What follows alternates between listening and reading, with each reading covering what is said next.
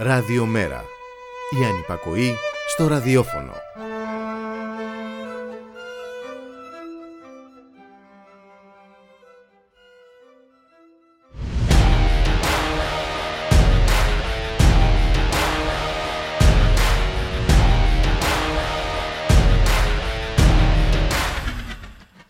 Φάμπρικα φόβου, τρομοκράτησης και δίθεν διασφάλισης του νόμου και της τάξης, προστέρψη των οικοκυρέων και καταδίκες αναρχικών με σαφθρά στοιχεία που καταραίουν στο δικαστήριο.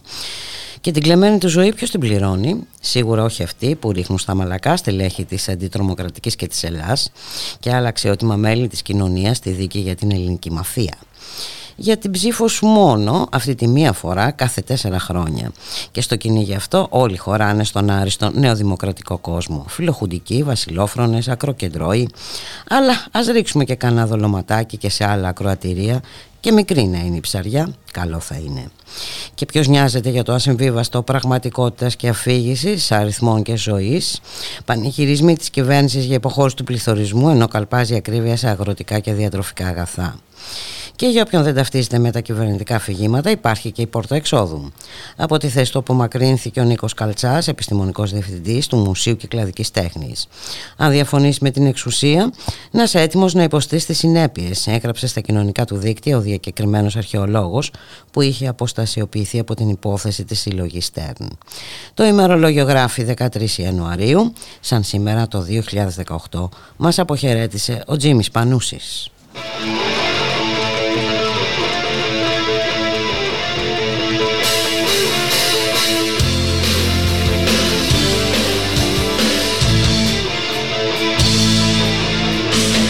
Κάνω φουτιές εδώ θωρώ με εικόνες, φουσκώνω τα βυζιά μου με ορμόνες. Θέλω να γίνω σαν Αμερικάνος, μ' αρέσει στα κρυφά κι ο Μητροπάνος. Έλληνας, ο Έλληνας. Μαράφι και λουλούδια σμενιτιά και ψήλωση κοντούλα λεμονιά. Στα σάλωνα με σφάζουνε αρνιά, δεν πάει το παπάκι στην ποταμιά. Η παπαλαμπρένα γυμνή αηδεύει δωροσυσκευή σε ένα τηλεπαιχνίδι πουλημένο. Πουλάκι ξένο, πουλί χαμένο, που το ρώει τα σπλάχνα, δεν βγάζω άχνα.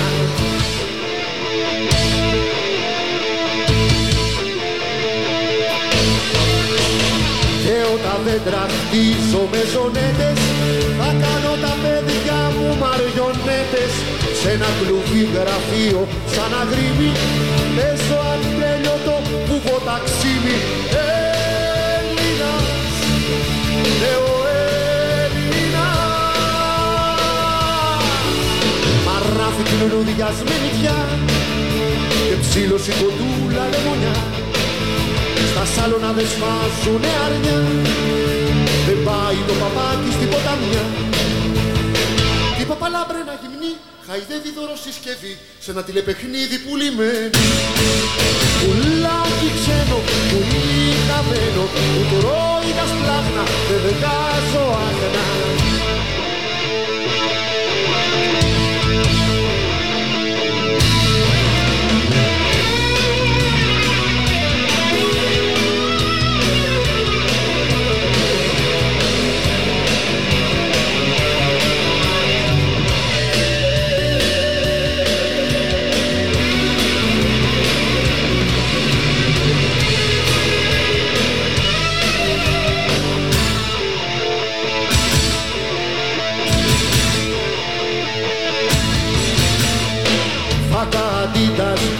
Σε τη φτέρνα, μπερδεύω το τζουμπόξ με τη λατέρνα. Αν απ' του τάφου μου το κυπαρίσι, μαύρη γελώνα με έχει κατουρίσει. Έλληνας, ο Έλληνας. Μαράφι κι λουλούδια σμενιτιά και ψήλωση κοντούλα λεμονιά. Στα σάλωνα δε σφάζουνε αρνιά, δεν πάει το παπάκι στην ποταμιά. Η παπαλαμπρένα γυμνή χαϊδεύει δωροσυσκευή σε ένα τηλεπαιχνίδι πουλημένο. κάτι ξένο, πουλί χαμένο, που του ρώει τα σπλάχνα, δεν βγάζω άχνα.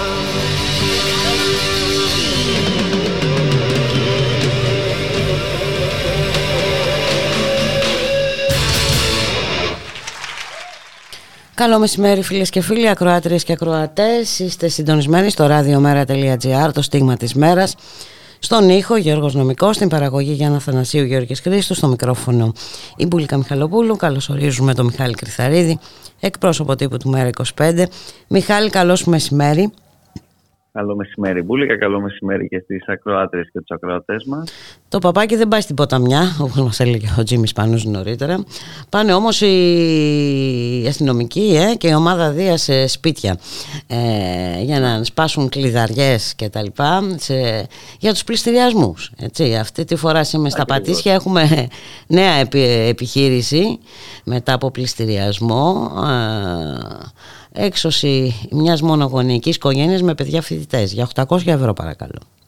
Για χρέους ακριβώς 800 ευρώ μόλις, με τους δικαστικούς κλητήρες να αναλαμβάνουν δουλειά μαζί πάντα, όπως είπες και εσύ, με τη συνοδεία των αστυνομικών δυνάμεων, οι οποίες και αυτές συνεχίζουν να ξεσπιτώνουν τον κόσμο από τα σπίτια του και από τα μαγαζιά του, με τη γνωστή βεβαίως διαδικασία αυτή την οποία πολλές φορές έχουμε καταγγείλει, με τους πληστηριασμούς, με τα κόκκινα δάνεια που πολλούνται στα αρπακτικά ταμεία, με όλα αυτά τα γνωστά μυθεύματα που και η σημερινή αλλά και οι προηγούμενες κυβερνήσεις μας έλεγαν δήθεν για την προστασία των πιο ευάλωτων. Βλέπουμε ότι αυτό καθημερινά καταρρέει με διάφορες τέτοιες περιπτώσεις για ελάχιστα χρέη, ευάλωτες οικογένειες, ευάλωτες κοινωνικές ομάδες. Και όμως παρόλα αυτά το δράμα αυτό των πληστηριασμών, αυτή η πραγματικά σύγχρονη τραγωδία την οποία συνεχίζουμε να βιώνουμε ως μια νέα μορφή λαιλασίας. Και αν δεν υπάρξουν αλλαγές, αν δεν υπάρξει νομοθετική ρύθμιση για προστασία της πρώτης κατοικίας, να μην περιμένουμε να διορθωθούν τα πράγματα, θα γίνονται όλο και χειρότερα, Μιχάλη Κριθαρίδη. Ναι, όχι, είναι δεδομένο πως τα πράγματα θα είναι όλο και χειρότερα αν δεν υπάρξει πραγματικά μια ρύθμιση, αλλά πραγματική ρύθμιση, διότι η ρύθμιση μας λέει και η κυβέρνηση ότι έχει κάνει, η ρύθμιση μας λέει και η προηγούμενη κυβέρνηση ότι έκανε, ρύθμιση μας έλεγαν και από το ΠΑΣΟΚ, αν θυμάστε καλά, με τον νόμο Κατσέλη και όλα τα σχετικά, αλλά εδώ μιλάμε επί της ουσίας δεν υπάρχει καμία προστασία. Οι ρυθμίσεις αυτές είναι πολύ συγκεκριμένες, που δεν αφήνουν κανέναν ουσιαστικά να μπει μέσα σε αυτές και να εν πάση περιπτώσει έχει την οποιαδήποτε προστασία. Από εκεί έπειτα η πόλη των κόκκινων δανείων στα πρακτικά ταμεία είναι δεδομένο πως οδηγεί σε πληστηριασμούς και σε όλη αυτή την ιστορία την οποία βλέπουμε τις εξώσεις, διότι αλλιώς γιατί να αγοράσουν αυτά τα αρπακτικά ταμεία, τα κόκκινα δάνεια αυτά έτσι του κόσμου. Προφανώς όχι για κοινοφελείς σκοπούς. Ακριβώς. Οπότε αν δεν υπάρξει, αν δεν σταματήσει αυτή η πώληση, αν δεν καταργηθεί το έσχος αυτό του Ηρακλή της κυβέρνησης του κ. Μητσοτάκη, αν δεν καταργηθούν το ιδιώνυμο του κυρίου Τσίπρα για όσους αγωνίζονται κατά των πληστηριασμών, οι ηλεκτρονικοί πληστηριασμοί, τους οποίους επίσης θέσπισε, και όλα αυτά τα οποία είδαμε, και δεν δημιουργηθεί έτσι ένα πραγματικό δίκτυο προστασίας, το οποίο θα απαγορεύει επί της ουσίας όλες αυτές τις διαδικασίες, με προφανώς και οικονομικά κριτήρια, δεν λέει κανένας, επειδή πολλές φορές κρύβεται η κυβέρνηση πίσω από και τα μέσα, τα συστημικά, πίσω από διάφορα αφηγήματα περί στρατηγικών κακοπληρωτών και όλα τα σχετικά. Αυτούς μπορεί μια χαρά να τους εντοπίσει το σύστημα. Δεν υπάρχει κανένα τέτοιο ζήτημα. Ως εκ τούτου, μπορεί να υπάρξει όντως προστασία, αρκεί βεβαίως να υπάρξει πολιτική βούληση, η οποία θα συγκρουστεί με αυτά τα συμφέροντα, είτε είναι τραπεζικά, είτε είναι συμφέροντα πλέον των διαφόρων funds, είτε βεβαίως είναι και η ίδια η Ευρωπαϊκή Ένωση και οι διάφορες οδηγίες της, που επί της ουσίας οδηγούν με αυτόν τον τρόπο σε αυτά τις εικόνες τις οποίες είδαμε και σήμερα, τις οποίες είχαμε δει και στη Ζωγράφο, στα Ηλίσια, το προηγούμενο διάστημα, αλλά θα δούμε δυστυχώς και αλλού αν συνεχίσει αυτή η κατάσταση και δεν μπει ένας φραγμός σε όλη αυτή την ιστορία, Μπούλικα. Και βέβαια είναι πολύ θετικό ότι τα αντανακλαστικά των αλληλέγγυων είναι άμεσα. Είναι ένα αισιόδοξο μήνυμα αυτό, και πραγματικά νομίζω ότι είναι η μόνη διέξοδος για να πιεστούν, να υπάρξει μια πίεση, να βρεθεί μια ουσιαστική λύση, Μιχάλη Κριθαρίδη. Ναι, ακριβώς, Μπούλικα, όντως η αλληλεγγύη του κόσμου είναι αυτή η οποία επί της ουσίας και σε αυτό το πεδίο, αν θες, και σε αυτό το ζήτημα. Είναι η μόνη η οποία μπορεί πραγματικά και να ασκήσει την πίεση αυτή την οποία λες, αλλά και στην πράξη, αν θες, να μπλοκάρει και αυτές τις διαδικασίες. Έτσι, διότι αυτό είναι κάτι σημαντικό, το οποίο πρέπει να το επισημάνουμε, ότι δεν είναι χαμένες αυτές οι διεκδικήσεις του κόσμου, ούτε αυτοί οι αγώνες αποφέρουν πολύ συγκεκριμένα αποτελέσματα. Μπορεί να είναι πρόσκαιρα, λόγω ακριβώς του πλαισίου το οποίο υπάρχει, από την άλλη όμως βοηθάνε και την ανατροπή του πλαισίου μέσα από την άσκηση της κοινωνικής πίεσης αυτής, Μπούλικα. Και το πιο σημαντικό νομίζω ότι είναι ότι κρατούν αυτό το τόσο σοβαρό θέμα στην επικαιρότητα, έτσι. Ναι, ναι.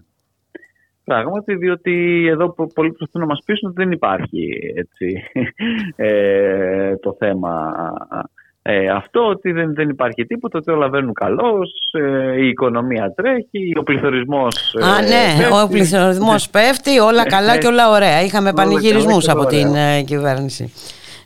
Ακριβώς, Μπούλικα, το οποίο, εντάξει, μιλάμε ότι είναι αστείο από την άποψη του ότι όταν μιλάμε για πληθωρισμό, μιλάμε εξ ορισμού για μία αύξηση των τιμών. Άρα το αν οι αυξήσεις αυτές των τιμών είναι στο 7% και δεν είναι στο 10, αν αυτό είναι λόγος πανηγυρισμού, εντάξει, καταλαβαίνουν πολύ καλά ποια είναι, ας πούμε, η κατάσταση αυτή που επικρατεί. Δηλαδή, προφανώς και δεν θα έχουμε τον διπλάσιο πληθωρισμό από πέρσι, ούτε καν τον ίδιο. Αλλά αυτό δεν σημαίνει ότι υπάρχει λόγος να χαιρόμαστε, και ιδιαίτερα κιόλας όταν αυτός ο πληθωρισμός, όπως επίσης πολλές φορές έχουμε επισημάνει, είναι ταξικός, πλήττει ανισομερώς τα κοινωνικά στρώματα, οι φτωχότεροι πληρώνουν πολύ πιο ακριβά. Και το ξέρουμε πολύ καλά, έτσι, το καλάθι, το περιβόητο, όχι του κυρίου Γεωργιάδη, αλλά το πραγματικό καλάθι των αγαθών τους, το οποίο καλούνται να καταναλώσουν. Και κατά τα άλλα, βλέπουμε τους διάφορους καλαθοπλασιέ να χαίρονται κιόλας ότι λυθήκανε τα προβλήματα του κόσμου, όταν η κατάσταση είναι απελπιστική, σύμφωνα ακόμα και με τα στοιχεία, αν θες, τα ίδια, και του ΟΣΑ που συζητάγαμε αυτές τις μέρες, και του Ευρωβαρόμετρου που συζητάγαμε αυτές, και συνολικά ξέρουμε πολύ καλά ότι η κατάσταση είναι παντελώς αβίωτη, Μπούλικα. Και έχουμε και τις επισημάνσεις του Διεθνούς Νομισματικού Ταμείου. Προστίθεται και αυτές που δεν είναι καθόλου αισιόδοξες για το μέλλον. Εξάλλου δεν χρειάζεται το Νομισματικό Ταμείο, έτσι, να μας το πει αυτό. Βλέπουμε τι γίνεται γύρω-γύρω. Εφόσον οι αιτίες που δημιουργούν τέτοια προβλήματα παραμένουν και η αντιμετώπιση και αυτή παραμένει η ίδια, οπότε δεν έχουμε να περιμένουμε, κάτι θετικότερο στο μέλλον. Ναι, όχι, σε καμία περίπτωση, μόνο αρνητικότερα έχουμε να περιμένουμε σίγουρα από όλη αυτή την κατάσταση. Είναι δεδομένες ακριβώς και οι διαθέσεις και οι προθέσεις και οι προβλέψεις των συγκεκριμένων, Μπουλικά. Κατά τα λοιπά, το πρόβλημα με τον κύριο Ντογιάκο παραμένει. Η κυβέρνηση εξακολουθεί να σφυρίζει αδιάφορα, έτσι. Έτσι, ναι, και μάλιστα φαίνεται πως, εντάξει, το πρόβλημα δεν το προσπερνάει βέβαια εύκολα η κυβέρνηση, ότι εδώ υπάρχουν πάρα πολλές αντιδράσεις. Σήμερα συνεδριάζει και η ίδια η ΑΔΑΕ για τη συγκεκριμένη γνωμοδότηση. Χθες είχαμε και τη συνεδρίαση του Δικηγορικού Συλλόγου. Γενικότερα υπάρχει μια κινητικότητα. Η κυβέρνηση επί της ουσίας δια της σιωπής της στηρίζει την συγκεκριμένη γνωμοδότηση και τον κύριο Ντογιάκο, προφανώς, Μπούλικα. Από εκεί και έπειτα όμως, εντάξει, δεν είναι τόσο απλά τα πράγματα, διότι, εντάξει, εδώ ξεπεράσαμε πλέον κάθε φραγμό, ακόμα και στα προηγούμενα όρια, εν πάση περιπτώσει, της δημοκρατικής λειτουργίας των θεσμών, και φαίνεται πως γι' αυτό το λόγο δεν μπορεί να αποκρύψει αυτή την κατάσταση ο κ. Μητσοτάκης, και προφανώς και κανένας δεν πιστεύει ότι ο κ. Ντογιάκος, εν πάση περιπτώσει, μόνος του αποφάσισε ξαφνικά να πρωτοστατήσει σε όλη αυτή την παραβίαση του συντάγματος και των θεμελιωδών αυτών αρχών, και να προβεί στην σχετική γνωμοδότηση, την οποία όλοι είδαμε και βεβαίως όλοι θρίξαμε πραγματικά. Και έχει βέβαια άλλα προβλήματα η κυβέρνηση αυτές τις μέρες. Προσπαθεί να συγκεράσει τα πάντα. Αναφέρομαι βέβαια στην κηδεία του Κωνσταντίνου Γκλίξπουκ. Δηλαδή προσπαθεί να τους χωρέσει όλους, αλλά εντάξει, φιλοχουντικούς, βασιλόφρονες κτλ. Όλοι αυτοί έχουν ενσωματωθεί άλλωστε σε πολύ μεγάλο βαθμό σε αυτό το κόμμα. Αλλά θέλει κιόλας και να κρατήσει κάποια προσχήματα, μπας και ψαρέψει και τίποτα άλλο από άλλους χώρους. Θέλει να κρατήσει κάποια προσχήματα, όπως λες, και αυτή ήταν τουλάχιστον η αρχική στάση της κυβέρνησης. Από εκεί έπειτα όμως βλέπω ότι σιγά σιγά έχουμε διάφορες εκπτώσεις. Δηλαδή η κηδεία η οποία θα γίνει τη Δευτέρα στη Μητρόπολη, εκεί που τελικά δεν θα είχαμε λαϊκό προσκύνημα, τελικά θα έχουμε λαϊκό προσκύνημα. Η ταφή θα γίνει, όπως ξέρουμε, στο ΔΟΗ. Εμείς έχουμε πολλές φορές επισημάνει την αντίθεση μας. Στο ΔΟΗ, στο οποίο γίνονται εργασίες έτσι, ακριβώς, για την ταφή. Τις οποίες θα πληρώσουμε εμείς δηλαδή. Θα πληρώσουμε κιόλας για να ταφεί σε ένα δημόσιο κτήμα ένας έκτοτος. Ακριβώς. Έτσι, και βέβαια είδαμε και την αναβάθμιση και της ίδιας της κυβερνητικής εκπροσώπησης στην κηδεία, όπου τελικά εκτός από την απολύτιστη πραγματικά Υπουργό Πολιτισμού, την κυρία Μενδώνη, θα παραστεί και ο κύριος Πικραμένος, ο αντιπρόεδρος της κυβέρνησης, πράγμα που εντάξει, δίνει μία άλλη διάσταση, εν πάση περιπτώσει, στην τελετή αυτή από την πλευρά της κυβέρνησης, ακριβώς και λόγω όλων των αντιδράσεων που είχε από την πλευρά των γαλάζιων βουλευτών, υπουργών και στελεχών, που πολλοί εξ αυτών βγήκαν να αγκαλιάσουν, όπως είπες και εσύ Μπούλικα, όλο αυτό το φιλοβασιλικό, το φιλοχουντικό, όλο αυτό το κοινό, το οποίο δεν θέλουν να μείνει, εν πάση περιπτώσει, χωρίς την πολιτική τους στέγη. Σε κάθε περίπτωση και εντάξει, πέρα από τον κύριο Βορύδη, τον κύριο Πλεύρη, τον κύριο Γεωργιάδη και τους γνωστούς αυτούς που εντάξει, ούτως ή άλλως περιμέναμε τη στάση και τη θέση τους, βλέπουμε διάφορες τέτοιες κορώνες, και ο κύριος Σαμαράς φυσικά, ο οποίος βγήκε και αυτός λαλίστατος και έκανε ουσιαστικά κατά κάποιο τρόπο και κριτική στην κυβέρνηση για την στάση της όσον αφορά την μη δημοσία δαπάνη ταφή και χωρίς τιμές αρχηγού κράτους. Και παράλληλα επίσης είδαμε, εγώ θέλω να σου πω ότι μου κάνει και φοβερή εντύπωση και η δήλωση του ίδιου του Πρόεδρου της Βουλής, έτσι, του Πρόεδρου της Βουλής της κοινοβουλευτικής μας δημοκρατίας, ο οποίος και αυτός ουσιαστικά ήταν σε γραμμή Πλεύρη, Βορύδη, Άδωνη και όλα τα σχετικά, πράγμα που γενικότερα δείχνει δυστυχώς όλη αυτή την παρακμή και τη λογική που διέπει το δήθεν αυτό φιλελεύθερο κόμμα, Μπούλικα. Ναι, και άσε που θα έχουμε και αυξημένα μέτρα ασφαλείας. Φαντάζεσαι τι έχει να γίνει τη Δευτέρα. Ναι, και φαντάζομαι και επίσης και τις ζωντανές συνδέσεις που θα γίνουν και όλο το υπόλοιπο. Μαζί με παρέα με τη διαστρέβλωση της ιστορίας. Έτσι. Που ούτως ή άλλως συντελείται ήδη αυτές τις μέρες μια γνωστή προσπάθεια αναθεωρητισμού, η οποία εντάξει δεν είναι πρωτοφανής, είναι στη συνέχεια όλης αυτής της τακτικής που όλα αυτά τα χρόνια, αν θέλεις, και σε όλη τη μεταπολίτευση η δεξιά ακολούθησε στη χώρα μας πολύ. Τόση φασαρία λοιπόν για έναν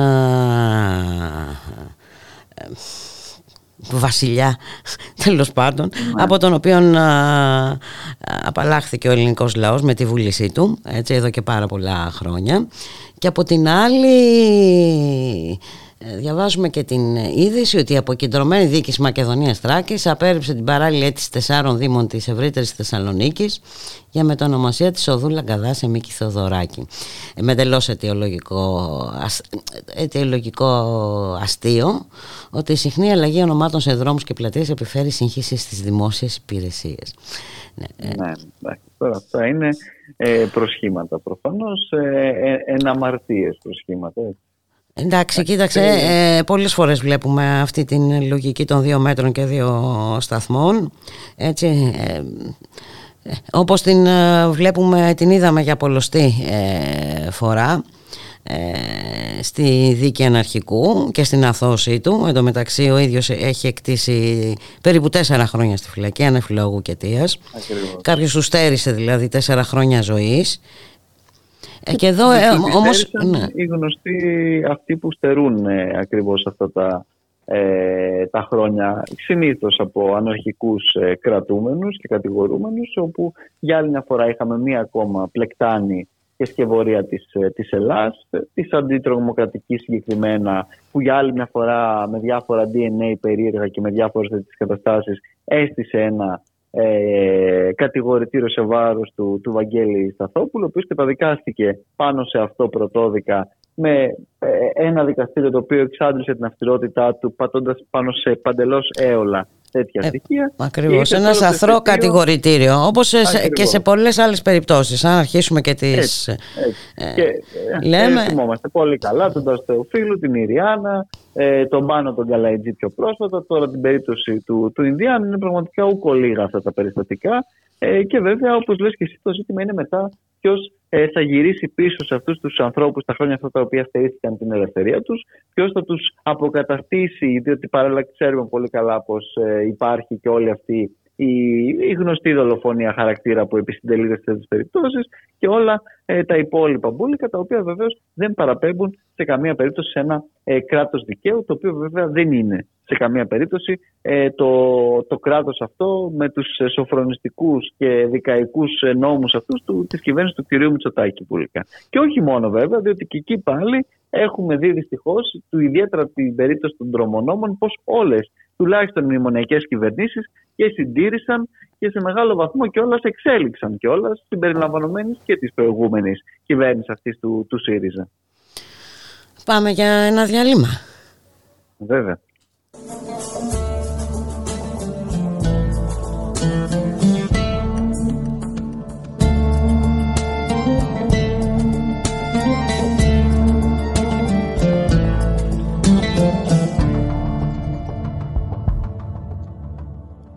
Θεέ μου μεγαλοδύναμε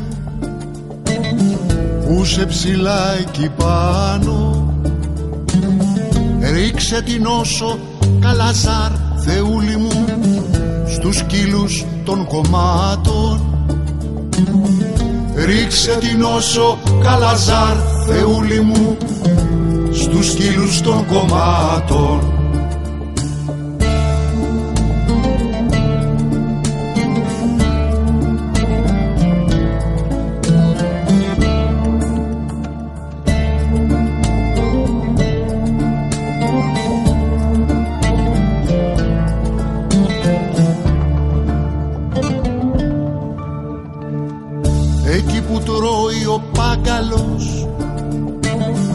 Με τα χρυσά κουτάλια βάλε στη σούπα του σκατά Θεούλη μου να του κοπούν τα σάλια, βάλε στη σούπα του σκατά Θεούλη μου να του κοπούν τα σάλια.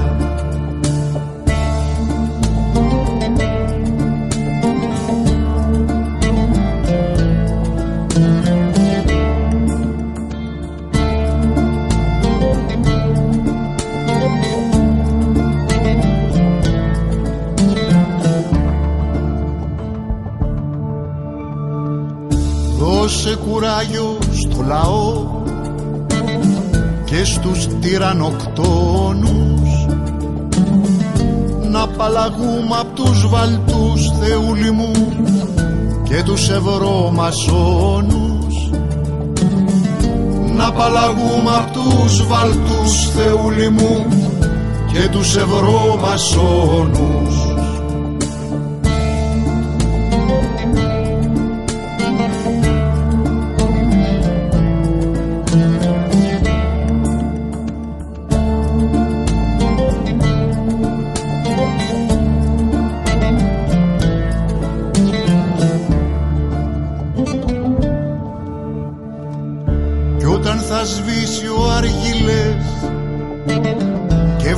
Τρανσέξουαλ νάνι, βάλ' όλους τους αγγέλους σου Θεούλη μου να πουν τον νάνι νάνι, βάλ' όλους τους αγγέλους σου Θεούλη μου να πουν τον νάνι νάνι.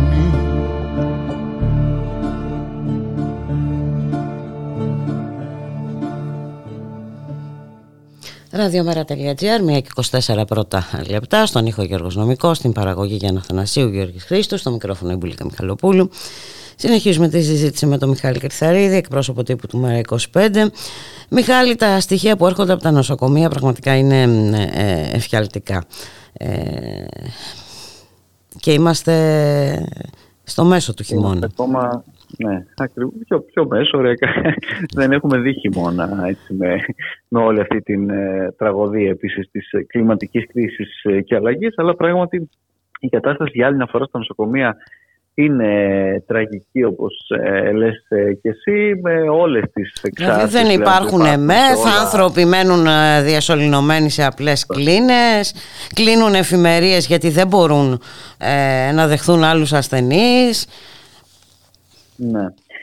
Ναι, όχι, μιλάμε για μια συνεχιζόμενη έτσι, κατάσταση μετά την αποψήλωση της δημόσιας υγείας ακόμα και εν μέσω πανδημίας του κορονοϊού, που φαίνεται για άλλη μια φορά ακριβώς πως τη βλέπουμε μπροστά μας, διότι όπως και τότε επισημαίναμε όχι μόνο εμείς, επισημαίναν οι ίδιοι οι γιατροί, έτσι, οι υγειονομικοί, ότι είναι δεδομένο και σαφές πως όλα αυτά θα τα βρίσκουμε διαρκώς μπροστά μας, ιδιαίτερα πλέον και λόγω όλης αυτής της κατάστασης που επηρεάζει ακόμα περισσότερο τις διάφορες ιώσεις, τις διάφορες ασθένειες που υπάρχουν, και βέβαια και με δεδομένη μια ούτως ή άλλως πολύ κακή κατάσταση του Εθνικού Συστήματος Υγείας από όλα αυτά τα χρόνια της μνημονιακής αποψήλωσης, η οποία όχι απλώς δεν, αν θέλεις, αποκαταστάθηκε ποτέ. Αντιθέτως, είδαμε πως ακόμα και στα πιο σκληρά χρόνια της πανδημίας προχώρησε ακόμα παραπέρα, και όταν τελειώσαμε από αυτή, ενώ υποτίθεται πως έπρεπε να πάρουμε τα μαθήματά μας και να δούμε το τι συνέβη τότε, και όταν βγήκαν, αν θες, και οι επιστημονικές μελέτες οι διάφορες που κατέδειξαν τα προβλήματα τα οποία υπήρξαν και τα εγκλήματα τα οποία έγιναν, ακόμα και τότε είδαμε μια κυβέρνηση η οποία έφερε και νέα νομοθετήματα για ακόμα μεγαλύτερη αποδιοργάνωση του Εθνικού Συστήματος Υγείας, και βέβαια για ακόμα μεγαλύτερη προώθηση πάντα των ιδιωτικών συμφερόντων στον χώρο της υγείας, τα οποία έτριβαν τα χέρια τους και μες στην πανδημία, τότε που η κυβέρνηση διπλασίαζε τις αποζημιώσεις, τότε που αρνήθηκαν ακόμα και να λάβουν ασθενείς με κορονοϊό, και δεν υπήρξαν και ποτέ βεβαίως και πραγματικές επιτάξεις. Άρα μιλάμε για μια κατάσταση η οποία συνεχίζει και θα συνεχίσει όσο δεν αλλάζουν αυτές ακριβώς οι πολιτικές, και κάθε φορά που θα έχουμε τέτοιες εξάρσεις και με δεδομένης ξαναλέω και την κλιματική αλλαγή που και αυτή επηρεάζει πλέον τα διάφορα αυτά. Προφανώς. Εντάξει, ακούμε συνεχώς για μεταλλάξεις, το μεταλλάξεων και πάει λέγοντας. Ναι. Εντάξει, και εκεί προφανώς όσο κάποιοι συνεχίζουν να επιμένουν να κάνουν πως δεν βλέπουν και πως δεν ακούνε, επειδή πολύ απλά θέλουν να εξυπηρετήσουν κάποιους πολύ συγκεκριμένους, θα έχουν συνέχεια την ευθύνη για όλες αυτές τις τραγωδίες τις οποίες ζούμε. Θυμίζω το πολύ πρόσφατο κιόλας, Μπούλικα, χαρακτηριστικό τραγικό παράδειγμα με το παιδί το 6χρονο από τα Γρεβενά, που χρειάστηκε να φτάσει ως την Πάτρα και να μην τα καταφέρει τελικά να φτάσει, διότι και στον δρόμο χάλασε και το ασθενοφόρο. Είχε ψάξει για μεθ, είχαν ψάξει οι δικοί του και στα Γρεβενά και στη Θεσσαλονίκη, δεν υπήρχε τίποτα. Και το παιδί μόλις 6 χρονών κατέληξε έχοντας μείνει εγκεφαλικά νεκρό, με τους γονείς του μετά στη συνέχεια να προβαίνουν στη δωρεά των οργάνων του. Εντάξει, μιλάμε για ένα πολύ χαρακτηριστικό, δυστυχώς τραγικό παράδειγμα, το οποίο έχουμε από πάρα πολύ πρόσφατα και για το οποίο ακόμα δεν έχει λογοδοτήσει κανένας από την πολιτεία και κανένας επίσης από το δικαστικό αυτό σώμα, το οποίο ξέρει να εκδίδει τις διατάξεις τις οποίες βλέπουμε του κυρίου Ντογιάκου, δεν έχει κινήσει την παραμικρή δίωξη για όλα αυτά, Μπούλικα. Ακριβώς. Και δεν μας φτάνουν όλα αυτά, δεν μας φτάνουν και οι ελλείψεις στα φάρμακα. Διαβάζω τώρα ότι ακριβένουν και οι τιμές σε rapid test, self-test και στα μοριακά test. Μάλλον θα είναι πολύ φθηνά και αυτά. Θα είναι κάτω από το κόστος, όπως μας έλεγε η κυρία Γκάγκα, και θα πρέπει να αυξηθούν για να μπορέσουν να καλυφθούν. Θυμάστε κιόλας και στην αρχή τότε της πανδημίας τι απίστευτο πάρτι είχε στηθεί με όλα αυτά τα τεστ, τότε που ο κύριος Γεωργιάδης δεν μπορούσε να περιορίσει τις τιμές, όπως μας έλεγε, δεν μπορούσε να παρέμβει στην αγορά, διότι δεν θα είχαν παραγωγή στη συνέχεια. Βέβαια, μια χαρά είδαμε πώς πέσανε στην πορεία οι τιμές αυτές, μια χαρά μπορούσε να μπει εξ αρχής ένα πλαφόν, και τώρα μπορεί να μπει σε όλα αυτά. Ούτως ή άλλως για μας θα πρέπει να υπάρξει, αν θες, ένας κεντρικός κρατικός σχεδιασμός για όλο το κομμάτι αυτό της υγείας και των φαρμάκων και των φαρμακο βιομηχανιών, φαρμακοαποθηκών κτλ.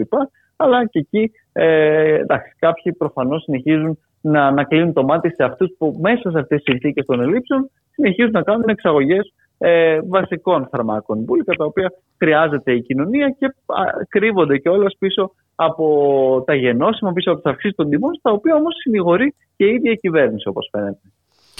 Μιχάλη Κριθαρίδη, να σε ευχαριστήσω πάρα πολύ, να σου ευχηθώ καλή συνέχεια, καλό Σαββατοκύριακο και ελπίζω να τα πούμε τη Δευτέρα από κοντά.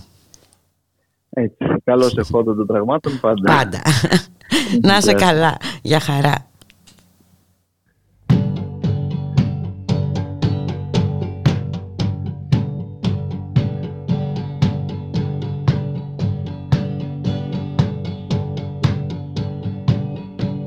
Η κομμένα σου είναι χαζή και εσύ μοιάζεις με τσόντα, υπαλληλάκος δηλαδή της τάξης 3,80.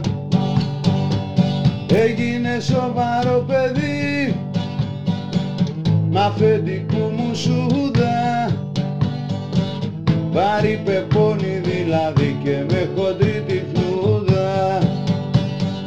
Βρόπα, κρίμα το παιδί, βρώτη, κάτσι κι ό,τι έρθει, ας την καρδιά σου να τα πει κι αμόλυσε σε καλούμπα.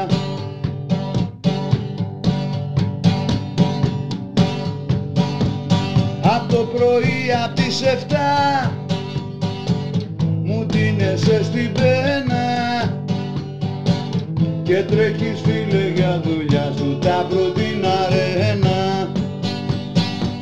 Μοιάζεις με μουνιά Αιγυπτιακή με μαραμένο φίλο, ποιες να ξεδώσεις ρε παιδί κι αν δες παίξε και ξύλο.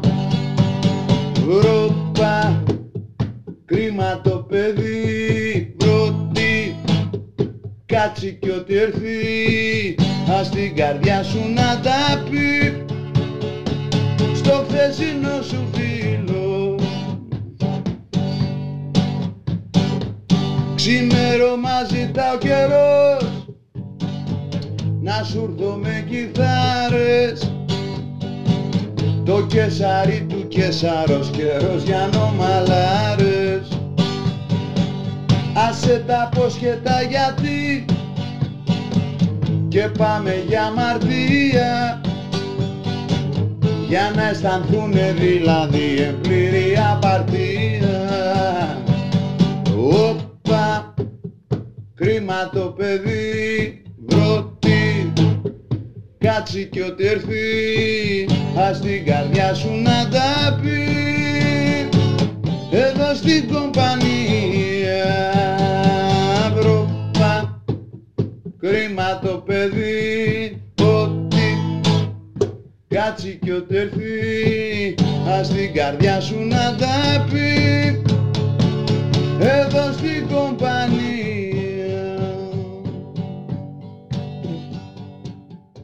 radiomera.gr, 1:33 πρώτα λεπτά, στον ήχο Γιώργος Νομικός, στην παραγωγή Γιάννα Αθανασίου, Γιώργης Χρήστου, στο μικρόφωνο η Μπούλικα Μιχαλοπούλου. Σε πλήρη αναντιστοιχεία κυβέρνηση και πολίτες. Από τη μια έχουμε τους πανηγυρισμούς της κυβέρνησης για την μικρή υποχώρηση του πληθωρισμού, από την άλλη σε ποσοστό 97% οι Έλληνες προβληματίζονται για την απειλή της φτώχειας και του κοινωνικού αποκλεισμού. Να καλωσορίζουμε τον καλό συνάδελφο, οικονομικό συντάκτη Αλεξανδροκλώσα από το TVXS και τώρα προσφάτως στο νέο κανάλι, στη Νέα Άτικα TV. Έτσι δεν είναι, Αλέξανδρε? Καλώς μεσημέρι. Καλό μεσημέρι, καλό μεσημέρι. Κάθε απόγευμα 5 με 7 να κάνω και διαφήμιση. Βέβαια, γιατί εντάξει είναι μια νέα προσπάθεια. Κάθε απόγευμα 5 με 7 στο Νέο Άτικα. Στο Νέο Άτικα λοιπόν. Ωραία, από εκεί θα μας τα λες λοιπόν, πιο αναλυτικά από ό,τι θα τα πούμε εμείς σήμερα, υποθέτω. Άκουσες την εισαγωγή. Ναι. Είναι εντυπωσιακό το ότι βγήκε χθες το Ευρωβαρόμετρο και οι Έλληνες στο 100%. Δηλαδή, όποιος και αν ρωτήθηκε, απάντησε ότι ο μεγαλύτερος κίνδυνος είναι, ο μεγαλύτερος φόβος είναι η οικονομική κατάσταση η δική του, με βάση την οικονομική πορεία της χώρας προφανώς για το επόμενο διάστημα. Πολύ ψηλά είναι και στην Ευρώπη, γιατί δεν είναι ελληνικό φαινόμενο όλο αυτό που ζούμε. Αλλά είναι προφανές ότι εδώ έχουμε ένα μεγαλύτερο κίνδυνο και το βλέπουμε στην καθημερινότητά μας, το δείχνουν και τα στοιχεία πλέον, με έναν πληθωρισμό που αποκλιμακώνεται στον γενικό δείκτη τιμών, γιατί υποχωρούν οι τιμές των ενεργειακών προϊόντων, πετρέλαιο, αέριο και ηλεκτρικό ρεύμα, σε σχέση με το τελευταίο διάστημα υποχωρούν, δεν έχουν επιστρέψει ακόμα σε επίπεδα που ήταν πριν από την κρίση. Αλλά παρόλα αυτά παραμένει ένα τεράστιο πρόβλημα στην καθημερινότητά μας, και αυτό αποδεικνύεται από το γεγονός ότι οι επιμέρους δείκτες, και ειδικά αυτός των τροφίμων, τρέχει με 15,5% η αύξηση των τιμών. Δηλαδή σχεδόν υπερδιπλάσιος του πληθωρισμού το Δεκέμβριο. Ο πληθωρισμός ήταν λίγο πάνω από το 7%. Ο δείκτης τροφίμων έτρεξε με 15,5%. Και αυτό έρχεται να προσθεθεί σε πλέον μια περίοδο που ξεπερνάει τον ένα χρόνο αυξήσεων. Ξεκινήσαμε να συζητάμε για αυξήσεις, όχι το καλοκαίρι που μας πέρασε, το προπερασμένο καλοκαίρι. Καταγράφονται οι πρώτες αυξήσεις και στην αγορά ενέργειας και στα τρόφιμα και στα προϊόντα και στις υπηρεσίες. Εκεί ξεκίνησε σιγά σιγά να κάνουμε την κουβέντα. Εκεί ξεκίνησε σιγά σιγά η κυβέρνηση να λέει ότι όλο αυτό το πράγμα είναι παραδικό και σε κάνα δύο μήνες θα έχει τελειώσει. Και εκεί ξεκίνησε σιγά σιγά όσοι ψηλιαζόντουσαν ότι αυτό το πράγμα δεν είναι παραδικό, γιατί όταν έρχεται από το κομμάτι της ενέργειας και δεν είναι, για παράδειγμα, απλά η ελλείψη πρώτων υλών που μας δημιούργησαν πρόβλημα κατά τη διάρκεια της πανδημίας, που λες ότι κάποια στιγμή θα σταματήσει, θα λειτουργήσουν πάλι τα εργοστάσια, θα ξεκινήσουν πάλι να μεταφέρονται τα προϊόντα κανονικά, θα καθυστερήσει λίγο, αλλά θα επανέλθει η κανονικότητα. Εδώ είχαμε ένα πρόβλημα που έρχεται κατευθείαν από την ενέργεια. Και όποιος έχει διαβάσει ιστορία και όποιος έχει διαβάσει και λίγο οικονομική ιστορία, όποιος έχει κάνει λίγο οικονομικά στη ζωή του, ξέρει ότι είναι από τους βασικούς λόγους, από τις βασικές αιτίες που έχουμε δει πολύ σημαντικές πληθωριστικές κρίσεις στο παρελθόν, η αύξηση των ενεργειακών προϊόντων. Αυτό λοιπόν εμείς θεωρήσαμε ότι δεν υπάρχει κανένας λόγος να το αντιμετωπίσουμε, με αποτέλεσμα τώρα πλέον να υπολογίζουμε την πορεία του πληθωρισμού με βάση ένα χρόνο πριν, γιατί ο πληθωρισμός υπολογίζεται από μήνα σε μήνα, αλλά και με βάση τον αντίστοιχο μήνα του προηγούμενου έτους, με βάση πλέον μήνες όπου υπήρχε ήδη πληθωρισμός στην αγορά. Τον Δεκέμβριο του 2021, γιατί τώρα δεν χθες τον πληθωρισμό του Δεκέμβριου του 2022, είχαμε ήδη πληθωρισμό 6,1%. Άρα είχαμε ήδη αυξήσεις 6% στις τιμές των προϊόντων και των υπηρεσιών. Σε αυτές τις αυξήσεις ήρθε να προσταθεί 1,7%, 7,2% για να δούμε σε επίπεδο στατιστικής το τι γίνεται. Σε επίπεδο πραγματικότητας δεν χρειάζεται να δούμε κανένα πληθωρισμό. Ξέρουμε πολύ καλά τι συμβαίνει στην αγορά. Πηγαίνουμε όλοι στο σούπερ μάρκετ και βλέπουμε ότι τα πράγματα δεν είναι καθόλου καλά. Και βέβαια οι αυξήσεις των τιμών επηρεάζουν το κόστος διαβίωσης των φτωχότερων νοικοκυριών. Ο πληθωρισμός δεν είναι ίδιος για όλους. Κυρίως, γιατί δεν αντιμετωπίζεται το πρόβλημα το ίδιο από έναν άνθρωπο που είναι καλά αμοιβόμενος και απλά θα περιορίσει λίγο την πολυτέλεια ή θα περιορίσει λίγο την κατανάλωση ή θα ελέγξει λίγο την κατανάλωση και θα τα βγάλει πέρα. Το πρόβλημα είναι κυρίως για τους ανθρώπους που ήδη είχαν πρόβλημα στην καθημερινότητά τους, και τώρα αυτό το πρόβλημα γίνεται ακόμα μεγαλύτερο, γιατί δεν είναι μόνο στα τρόφιμα ή, ξέρω εγώ, αυξήθηκε το ψωμί, γιατί το σιτάρι υπάρχει AIDS και αυξήθηκε το ψωμί και θα πει εντάξει, ας μην φάω, να μην παίρνω κάθε μέρα, να παίρνω κάθε δύο μέρες ψωμί. Είναι παντού, άρα δεν μπορείς να φυλαχτείς, δεν μπορείς να κάνεις έναν προγραμματισμό, έναν υπολογισμό τέτοιο, ώστε να πεις ότι να κόψω από κάπου για να βγω πέρα. Έχει αυξηθεί το πετρέλαιο, έχει αυξηθεί το αέριο, έχει αυξηθεί το ψωμί, έχει αυξηθεί τα γάλατα, τα κρέατα, επειδή αναφέρθηκες και στην ενέργεια, ας πούμε το ρεύμα ή τι, δεν είναι κάτι που μπορούμε να το αποφύγουμε, έτσι. Ναι. Να κάνουμε τώρα. Δεν είναι. Είτε το χρησιμοποιείς για θέρμανση, είτε το χρησιμοποιείς για να μαγειρεύεις, είτε το χρησιμοποιείς απλά για να βλέπεις.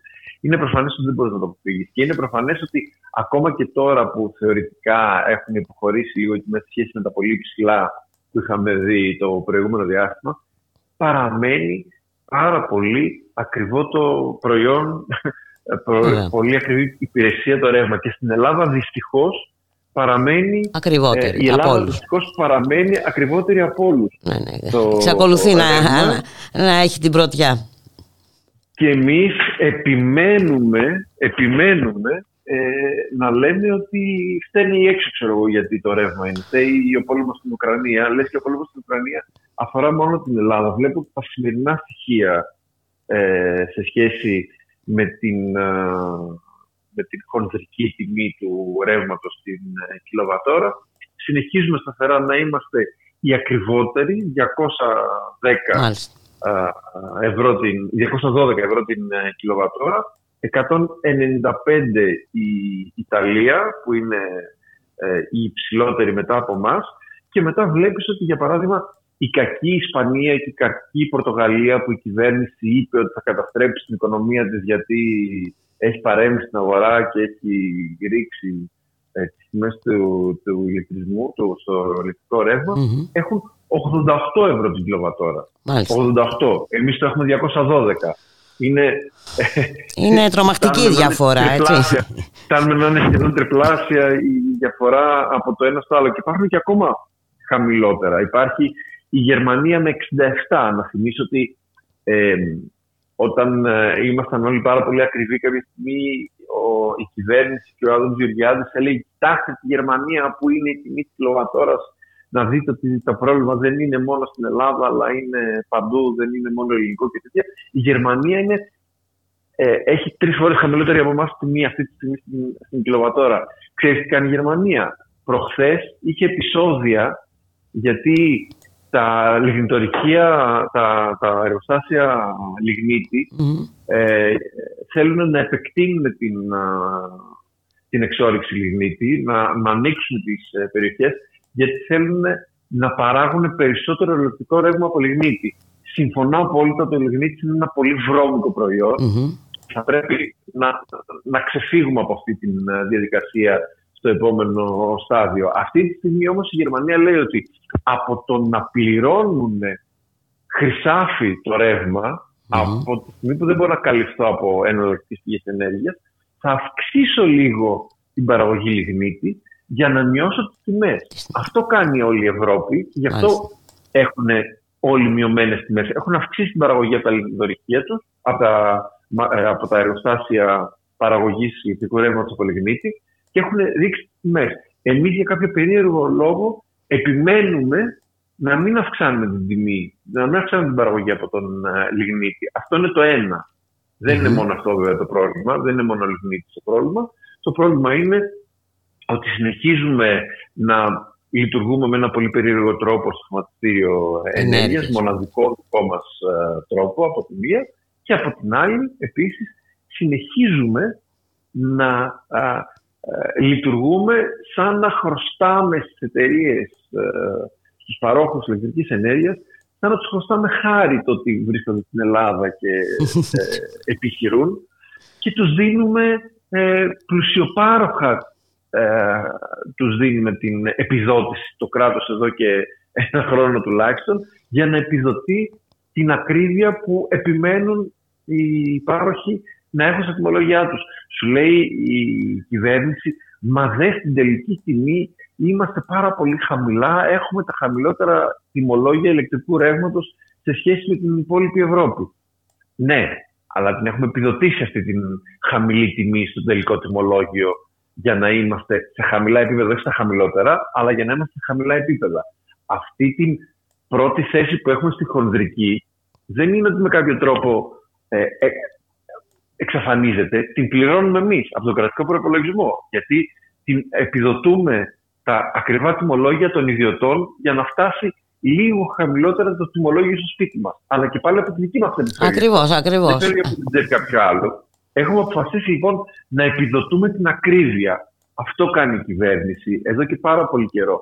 Επιδοτεί την ακρίβεια, επιδοτεί τους ακριβούς παρόχους, χαϊδεύει όσους αυξάνουν την τιμή στα προϊόντα και στις υπηρεσίες, φτιάχνει καλάθια του νοικοκυριού, του Άι Βασίλη, της Βασιλόπιτας. Ναι. Και τον άλλο μήνα περιμένουμε και το καλάθι το food pass. Ναι, και το food pass και μετά το καλάθι του Πάσχα. Αλλά γιατί το κάνει αυτό? Γιατί ο κ. Γεωργιάδης αντί να απολογηθεί εχθές γιατί οι τιμές των προϊόντων τρέχουν με 15% και ποιο είναι το πρόβλημα που οι τιμές των τροφίμων τρέχουν με 15% και αν έχουν γίνει ελέγχους, απάντησε ότι ο πληθωρισμός στο καλάθι είναι πολύ χαμηλότερος. Τον ενδιαφέρει μόνο το καλάθι του νοικοκυριού. Μόνο είναι υπουργός ανάπτυξης του καλαθιού. Αυτό είναι ο κύριος Γεωργιάδης. Είναι ο υπουργός ανάπτυξης των 50 προϊόντων που είναι στο καλάθι. Όλη η υπόλοιπη οικονομία, όλη η υπόλοιπη αγορά δεν τον ενδιαφέρει. Τον ενδιαφέρει μόνο να κάνει βόλτες. Σήμερα ήταν στην Σαραγορά, προχθές ήταν στα σούπερ μάρκετ, να προωθεί τα προϊόντα, να προωθεί τις επιχειρήσεις και να λέει ότι όλα είναι καλά και άμα δεν είναι καλά... Δεν μπορεί να ξεφύγει από το πρώτο του επάγγελμα. Ναι. Δεν μπορεί. Και λέει ότι εσείς δεν είστε καλά, αν δεν το καταλαβαίνετε όλα αυτά. Μάλιστα. Το κακό είναι ότι βέβαια... αν είχαμε να αντιμετωπίσουμε μόνο την οικονομική κατάσταση, θα λέγαμε ότι οι δοσπολοί παντού γίνονται τέτοια πράγματα και δεν πειράζει που παντού γίνονται τέτοια πράγματα, γιατί τουλάχιστον είμαστε όλα τα υπόλοιπα καλά. Αλλά δεν έχουμε υγεία, δεν έχουμε παιδεία, δεν έχουμε κοινωνία, τώρα δεν έχουμε και θεσμούς. Λες κάπου να μην έχω και φράγκο στην τσέπη μου, δεν παραπάει. Ναι. Εντελώς παραπάει. Γιατί εντάξει, είναι. Τι να πω, δηλαδή είσαι ανοχήρωτος από παντού. Έτσι. Είσαι ανοχήρωτος από παντού, δυστυχώς. Δυστυχώς, και τώρα μην βάλουμε και στη συζήτηση τα περί δημοκρατίας και λειτουργίας των θεσμών. Έτσι. Και το κατά πόσο ισχύει το κράτος δικαίου, τη στιγμή που δεν υπάρχει και διάκριση εξουσιών. Είναι άλλη στάξη συζήτηση, αλλά όλα συνδέονται μεταξύ τους, Αλέξανδρε, έτσι. Δεν είναι ξεκονεμένα το ένα από το άλλο. Έτσι. Μα προφανώς. Είναι δεδομένο ότι δεν μπορεί να είναι τίποτα τυχαίο σε όλο αυτό τον παραλογισμό που ζούμε τους τελευταίους ειδικά μήνες, και σε σχέση με τις υποκλοπές, αλλά και σε σχέση με την υποβάθμιση του κράτους δικαίου, σε σχέση με την υποβάθμιση των θεσμών. Έχουμε δει και άλλες φορές οι εισαγγελείς να παίζουν πολιτικό παιχνίδι, αλλά αυτό που βλέπουμε τις τελευταίες μέρες, σύσσωμος ο νομικός κόσμος, συνταγματολόγοι, νομικοί, άνθρωποι που γνωρίζουν πολύ καλά και άνθρωποι που δεν είναι στην αντιπολίτευση. Μιλάμε για ανθρώπους που είναι κοντά στην κυβέρνηση ή που δεν είναι τουλάχιστον κοντά στην αντιπολίτευση, να έχουν βγει στο Αντάρτικο και να προσπαθούν να πούν ότι αυτό που κάνει ο εισαγγελέας του Αρείου Πάγου, ο κ. Ντογιάκος, είναι τουλάχιστον απαράδεκτο και τείνει να γίνει και επικίνδυνο. Όταν καταλαβαίνεις ότι ο εισαγγελέας του Αρείου Πάγου καταλήγει να εκτελεί πολιτικά συμβόλαια. Ακριβώς. Νομίζω ότι είναι ολοφάνερο αυτό, δεν υπάρχει καμιά αμφιβολία. Και το θέμα είναι ότι δεν πρέπει να περάσει έτσι. Γιατί βλέπουμε ότι η κυβέρνηση δεν δεν δείχνει να το αντιλαμβάνεται, δεν την ενδιαφέρει προφανώς, έτσι. Σφυρίζει αδιάφορα και τα λοιπά, αγνοεί τους πάντες και τα πάντα και συνεχίζει. Και αυτό, και αυτό λέει κάτι. Λέει κάτι σε σχέση με το πού μπορεί να φτάσει. Κατά την άποψή μου τουλάχιστον. Νομίζω ότι έχουμε να δούμε πολλά ακόμα. Τέλος πάντων, είναι δεδομένο ότι η παρέμβαση του Ντογιάκου ενεργοποίησε και φάνηκε πάρα πολύ έντονο αυτό, ενεργοποίησε τα αντανακλαστικά ένα μεγάλο κόσμο που θέλει να κινείται μέσα στο δημοκρατικό τόξο και θέλει να προστατεύει τους θεσμούς ασχέτως που ανήκει πολιτικά, άσχετα με το ποιο κόμμα μπορεί να ψηφίζει, ποιο κόμμα μπορεί να πιστεύει, αλλά θεωρεί ότι πάνω απ' όλα αυτό που πρέπει να προστατεύουμε είναι τους θεσμούς, το δημοκρατικό μας πολίτευμα και κυρίως το κύρος των ανθρώπων που έχουν να κάνουν όλα αυτά. Και όταν οι ίδιοι άνθρωποι δεν προστατεύουν το κύρος τους, προκύπτουν άλλοι άνθρωποι που προσπαθούν να προστατεύσουν τουλάχιστον το κύρος του θεσμού. Ο εισαγγελέας του Αριού Πάγου δεν είναι απλά ένας εισαγγελέας. Φέρει πολύ μεγάλο βάρος η γνώμη του και η άποψή του.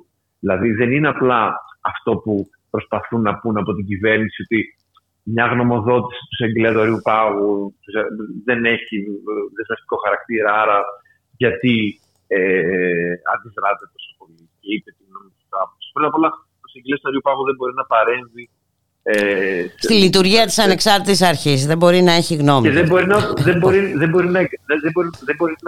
να ετοιμάσει, να εκδώσει, να φτιάξει μια γνωμοδότηση για μια ανοιχτή υπόθεση. Γιατί είναι σαν να επηρεάζει τις εισαγγελικές αρχές, οι οποίες αυτή τη στιγμή έχουν ανοιχτό φάκελο και είναι σε εξέλιξη συγκεκριμένη υπόθεση. Άρα είναι σαν να την επηρεάζει. Και αυτό το λέει ο νόμος, δεν το λένε απλά οι άνθρωποι που ξέρουν πάρα πολύ καλά τον νόμο. Το λέει ο ίδιος νόμος από τη μία πλευρά. Και από την άλλη πλευρά δεν μπορεί να γνωμοδοτεί για ιδιώτες. Ο εισαγγελέας του Αριού Πάγου γνωμοδότησε για ιδιώτη μετά από το αίτημα ενός ιδιώτη, της Κοσμοτέ. Δεν μπορεί να γνωμοδοτεί για ιδιώτες ο εισαγγελέας του Αριού Πάγου. Και τρίτον, θα το άκουγα πάρα πολύ ως μια απάντηση ότι είπε την νομική του άποψη ως ένας κορυφαίος νομικός ο εισαγγελέας του Αριού Πάγου, εάν έβλεπα την εισαγγελία και τον Άριο Πάγο να τρέχει την υπόθεση με κανονικούς ρυθμούς. Επειδή βλέπουμε το αντίθετο, να μην τρέχει την υπόθεση με κανονικούς ρυθμούς, να προσπαθεί να βρει τρένο, να συσκοτήσει και κυρίως όπως καταλήγει και η δήλωση των 15 συνταγματολόγων, κορυφαίων συνταγματολόγων και συνταγματολόγων που δεν ανήκουν όλοι στην αντιπολίτευση ή όλοι στην αριστερά, όπως καταλήγει, τα προβλήματα δεν λύνονται με απειλές προς τον κόσμο. Αυτό ακριβώς, αυτό θα ήθελα να επισημάνω κι εγώ. Έχουμε ευθείες απειλές, τις οποίες βέβαια έχουμε ξαναδεί στο παρελθόν από τον κύριο Ντογιάκο, σε ό,τι αφορά τους εκδότες και τα μέσα ενημέρωσης, έτσι. Προφανώς, λέει ότι θα σας πάω μέσα με τον νόμο για καυσκοπία. Το λέει κάθε. Μάλιστα. Να σε ευχαριστήσω πάρα πολύ, Αλέξανδρο, για την κουβέντα. Ευχαριστώ πάρα πολύ για την πρόσκληση. Καλή επιτυχία λοιπόν στο νέο εγχείρημα και εμείς θα τα λέμε. Να είσαι καλά. Βεβαίως. Έγινε, για καλή χαρά. Γεια.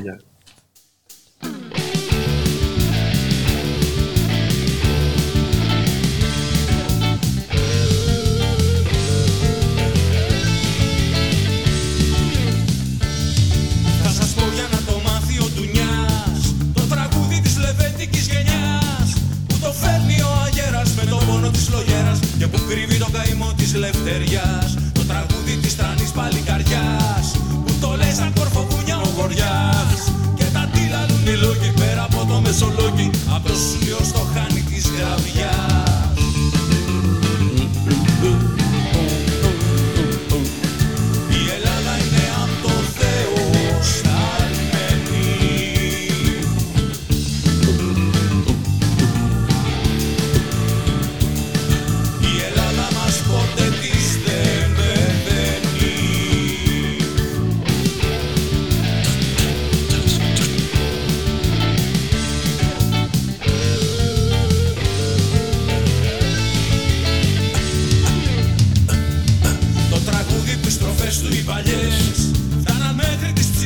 πετοφολιές.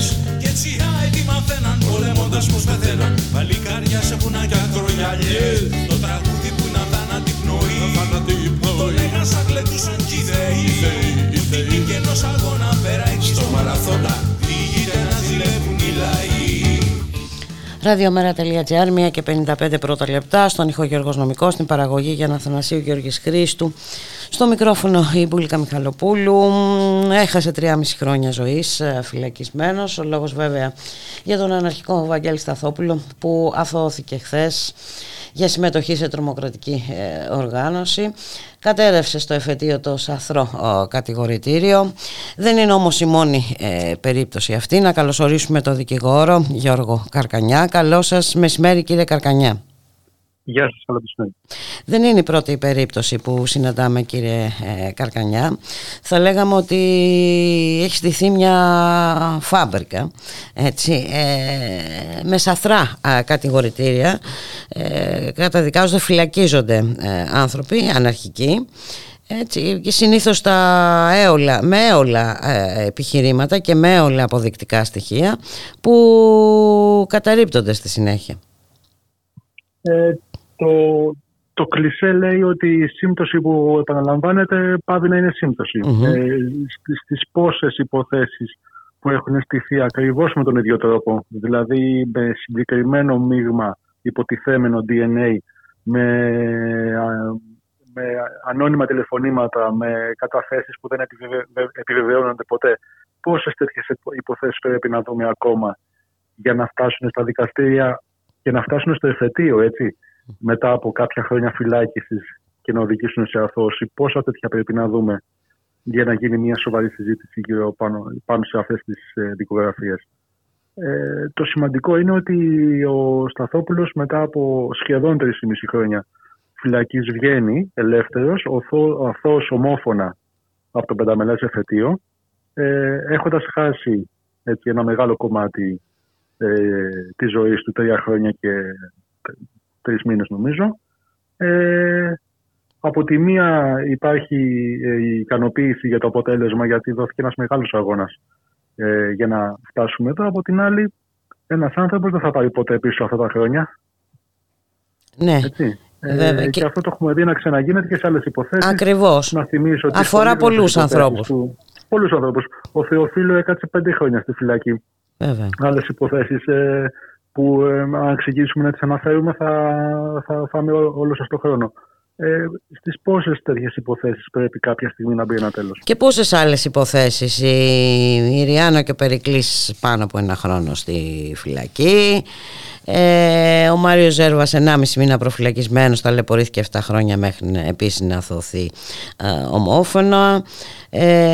Ο φοιτητής από τη Θεσσαλονίκη, ο Ινδιάνος που έμεινε 7 μήνες προφυλακισμένος. Είναι πληθώρα τέτοιων περιπτώσεων και το ζήτημα είναι ακριβώς αυτό. Δηλαδή, απ' τη μία βέβαια φυσικά και ανακούφιση και χαρά για την αθώωση, από την άλλη όμως παραμένει, έτσι, ένα αίσθημα οργής. Ξέρετε τι γίνεται, ο μηχανισμός συνεχίζει να λειτουργεί έτσι γιατί του επιτρέπεται να λειτουργεί με αυτόν τον τρόπο. Από τη στιγμή που ο άνθρωπος μπήκε στη φυλακή για 1, 2, 3, 4 χρόνια και έχει πλέον υποστεί μια τέτοιου είδους καταστροφική επίθεση πάνω στην ζωή του και στην αξιοπρέπεια και στην προσωπικότητά του, ο σκοπός επετεύχθη. Τώρα, αν στο εφετείο τα καταφέρει και αυτό, είναι για του με χαρά του. Η δουλειά όμως έγινε, έτσι.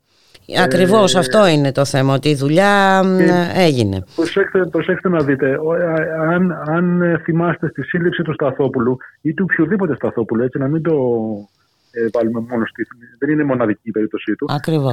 Οποιαδήποτε σύλληψη είναι πρωτοσέλιδη είδηση, είναι στα κανάλια κτλ. Για την αθώωσή του, πόσα μέσα ασχολήθηκαν. Μετρημένα στα δάχτυλα, σας λέω εγώ. Έχετε απόλυτο δίκιο. Αυτό είναι κάτι το οποίο πρέπει να προβληματίσει κάποιος. Σε αυτό, προφανώς, γι' αυτό λέτε πολύ σωστά ότι ο στόχος επετεύχθη. Απ' τη μια δηλαδή δημιουργούμε και ένα ένα κλίμα φόβου και τρομοκράτησης, από την άλλη και προσπαθούμε να εμπεδώσουμε ένα κλίμα ότι εντάξει, εμείς είμαστε αποτελεσματικοί στο έργο διασφάλισης του νόμου και της τάξης. Κάπως έτσι δεν είναι τα πράγματα? Έτσι είναι, και θα έχετε ακούσει την ατάκα που ακούγεται ενίοτε, ότι η αστυνομία τους πιάνει και οι δικαστές τους αφήνουν. Ναι, σωστό. Για να περάσει προς τα έξω μια εικόνα ότι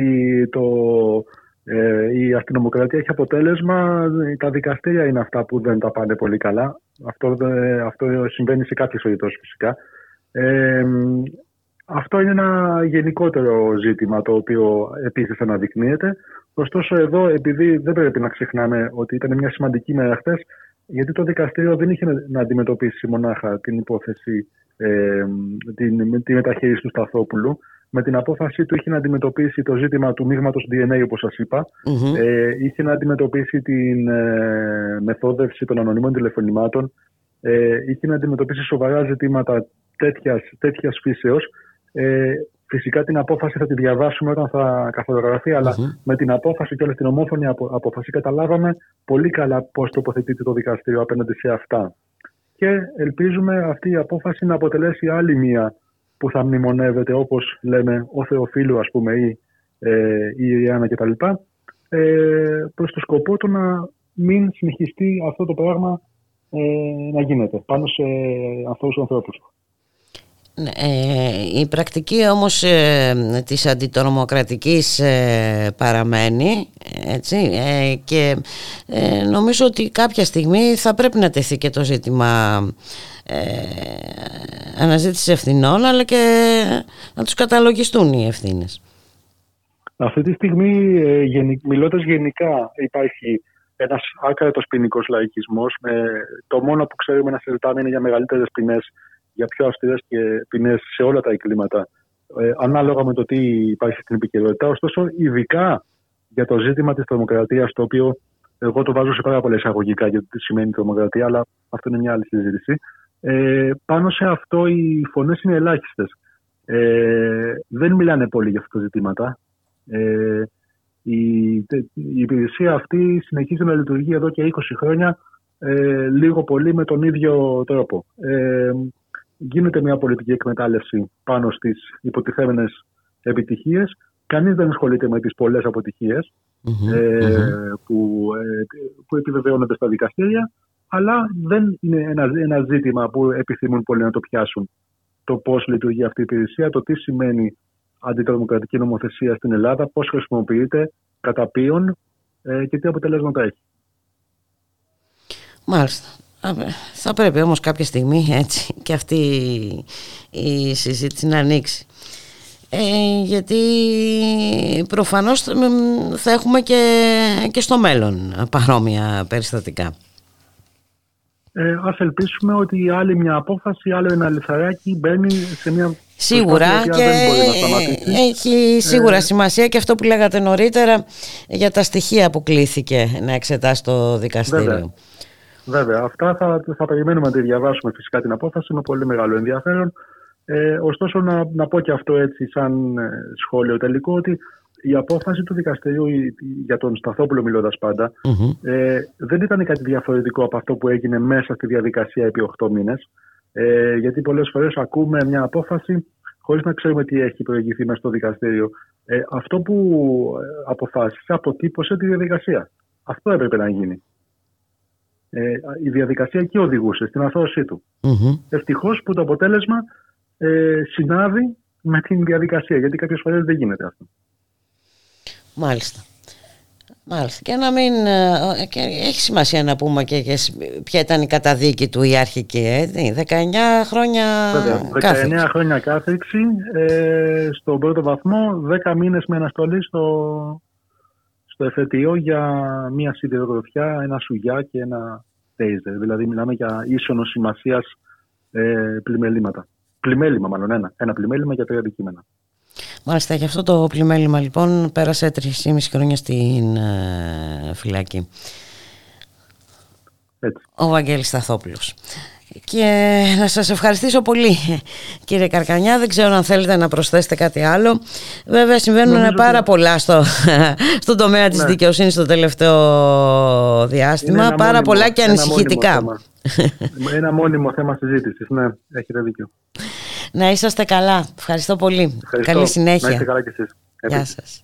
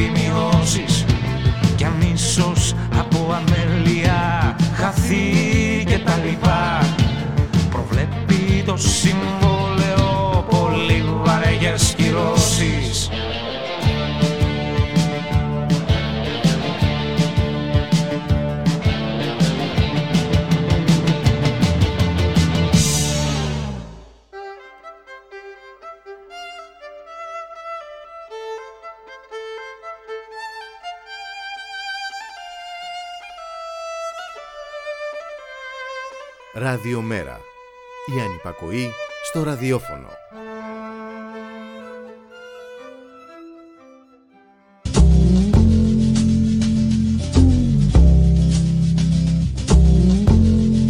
Είμαστε στο Ραδιομέρα και η εκπομπή Rock on the Wild Side.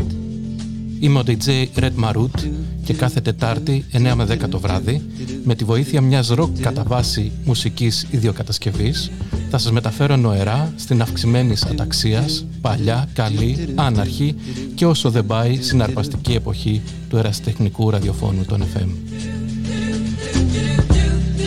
Συντονιστείτε.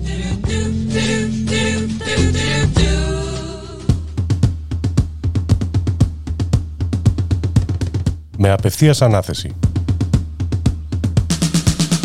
Το οικονομικό μαγαζίνο του Ραδιομέρα με τον Σάκη Ζαχάρο. Κάθε Παρασκευή, 6 με 7 το απόγευμα.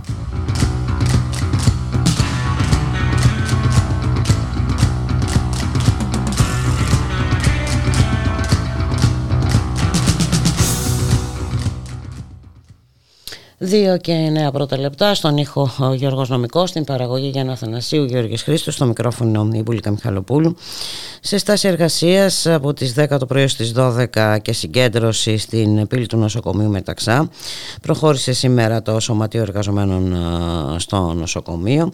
Οι εργαζόμενοι καταγγέλνουν την υποστελέχωση με αφορμή το γεγονός ότι το μεγαλύτερο ογκολογικό νοσοκομείο της χώρας έχει μείνει χωρίς φαρμακείο επειδή αρρώστησε ο ένας και μοναδικός εργαζόμενος. Αυτό. Και όπως τονίζουν,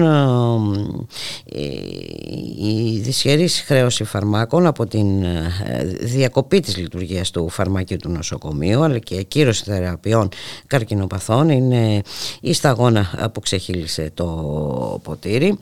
Στην συγκέντρωση τη σημερινή είχε καλέσει και το Εργατικό Κέντρο Πειραιά, είχε καλέσει τα μέλη του, τους εργαζόμενους, του νεολαία και τους συνταξιούχους, προκειμένου να υπάρξουν κινητοποιήσεις ώστε να ανατραπεί αυτή η κατάσταση.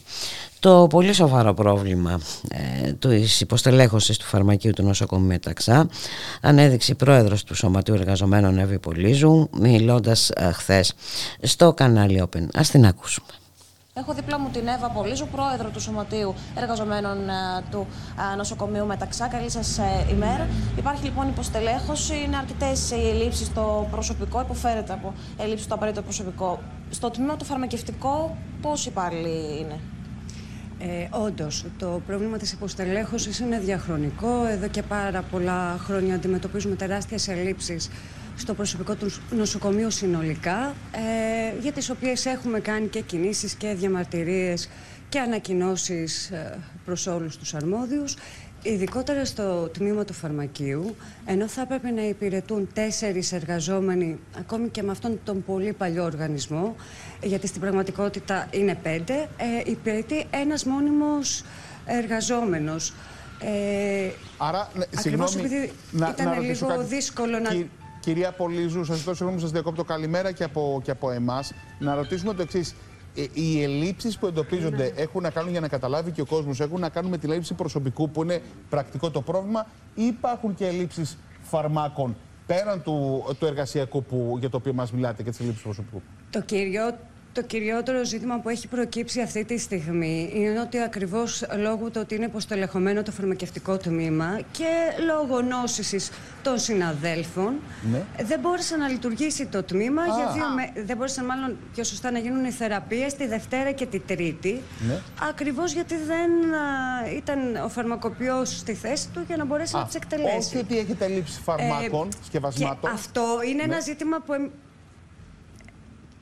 Τέτοιο ζήτημα όχι. Δεν γνωρίζουμε να έχει προκύψει. Κυρίως ήταν το θέμα της απουσίας των συναδέλφων, το οποίο εμείς έχουμε τονίσει εδώ και πάρα πολύ καιρό, ότι όταν λειτουργείς τόσο οριακά και σε τόσο επισφαλή, με τόσο επισφαλή, αν θέλετε, χαρακτηριστικά, είναι λογικό ότι κάποια στιγμή θα οδηγούμαστε με μαθηματική ακρίβεια σε αυτό. Πάντως εδώ μας κάνει σε όλους εντύπωση ότι, το πρόβλημα. Ότι αρρωσταίνει φαρμακοποιός, μένουν χωρίς φάρμακα οι ασθενείς. Δηλαδή δεν μπορώ να καταλάβω τώρα πώς και γιατί. Και πάνε πίσω όλες οι θεραπείες που δεν μπορούν. Μα καταλαβαίνετε, όταν είναι μόνο 2... Ναι. Αντιλαμβάνεστε ότι όταν είναι μόνο 2 και μάλιστα ουσιαστικά στο νοσοκομείο μόνιμο προσωπικό είναι μόνο 1. Η άλλη συνάδελφος είχε έρθει από το Τζάνιο ακριβώς γιατί δεν είχε γίνει καμία πρόσληψη προσωπικού στο φαρμακευτικό τμήμα, αλλά και συνολικότερα εδώ που τα λέμε. Ίσα για να μπορεί ουσιαστικά να βγαίνει ένα πρόγραμμα, να βγαίνουν και οι εφημερίες του φαρμακευτικού τμήματος. Τώρα που έτυχε και αυτό... Έχουμε εδώ και πάρα πολύ καιρό επισημάνει το ζήτημα, όχι μόνο προς τη διοίκηση, αλλά και προς τη ΔΥΠΕ και προς το Υπουργείο Υγείας. Έγινε και μια επίσκεψη της Υφουπουργού, της κυρίας Γκάγκα, κάποια στιγμή στο νοσοκομείο, επισκέφτηκε το τμήμα, εξέφρασε και την εκτίμησή της. Η αλήθεια είναι ότι μόνο με την εκτίμηση μείναμε, προσωπικό δεν έχουμε δει. Δεν υπήρξε κάποια αλλαγή, δεν υπήρξε κάτι καινούριο δηλαδή μαζί. Δεν υπήρξε, και τώρα ουσιαστικά τη Δευτέρα η συνάδελφος που ήταν από το Τζάνιο επέστρεψε στο Τζάνιο και την Τρίτη προσήλθε ένας επικουρικός συνάδελφος. Αυτή τη στιγμή η κατάσταση είναι ότι γυρίσαμε στον ίδιο αριθμό συναδέλφων, 2. ενώ προφανώς θα πρέπει να είναι πολύ περισσότεροι. Επίσης να σας πω ότι πέρα από τους δύο φαρμακοποιούς, ελλείψεις υπάρχουν και τους υπόλοιπους εργαζόμενους στο φαρμακευτικό τμήμα. Δηλαδή υπολοιπόμαστε και σε ό,τι αφορά και τους παρασκευαστές και τους βοηθούς φαρμακοποιού. Σίγουρα κάτι πρέπει να γίνει, κυρία Πολύζου. Σίγουρα κάτι πρέπει να γίνει. Σας ευχαριστούμε πάρα πολύ. Δήμητρα μου, σε ευχαριστούμε. Πρέπει να γίνει κάτι άμεσα, συνολικότερα, γενικά. Πάντως αύριο 10 ώρα το πρωί θα γίνει κινητοποίηση. Ναι. Αύριο Παρασκευή. Ωραία. Το παρακολουθούμε. Και έχουμε καλέσει και άλλους φορείς και θα συμμετέχει το Εργατικό Κέντρο. Να είστε καλά. Σας ευχαριστούμε πολύ.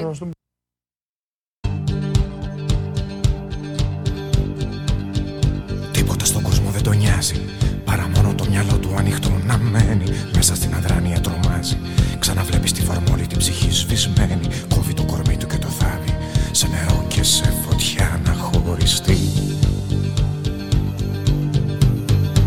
Στους 16 παγωμένους εφιάλτες, κάτι απρόσωπα λαμπάκια της νυχτός δανείζει. Σαν ύδρος ανέρα στους αντάρτες, στοιχειωμένος σε μια εθνική οδό που πίζει. Βρίσκει την αχτίδα που απομένει και μαζί της τη φυγή θα μοιραστεί. Οι ψυχές και οι αγάπες, σιαμές, αυταπάτες, όμοιες σαν άσπρα πλήκτρα, σαν φωτάκια μες στη νύχτα, βρίσκουν σώματα παρθένα στη συνήθεια πουλημένα, με φιλιά τα εξαγνίζουν, τους χαρίζονται.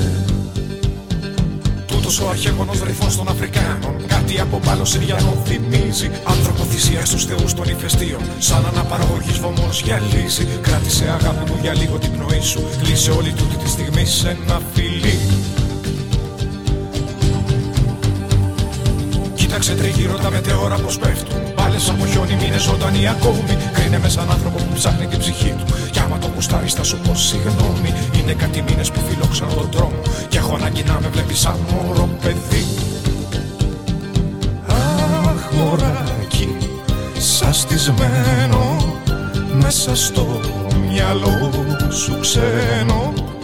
Τι να πρώτο τραγουδήσεις και ποια πόρτα να χτυπήσεις, να σου πουν για να σε πείσουν, στα μετάξια να σε ντύσουν, να φανούν λευκά δοντάκια μες στο γέλιο σου.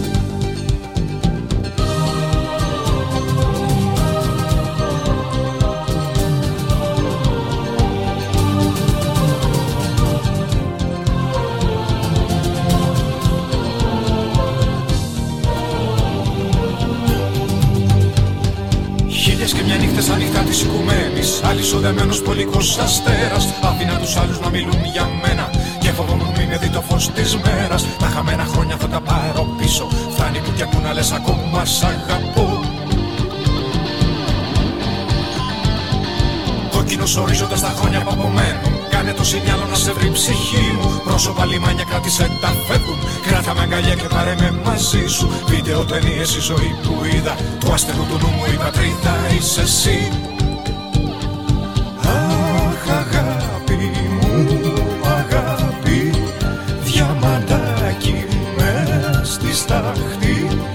Και νησάκι που έχει βάρο, ένα μεθυσμένο γλάρο γύρω σου που φτερουγίζει, το όνομά σου συλλαβίζει, σημαδεύει τη ματιά σου και αφήνεται.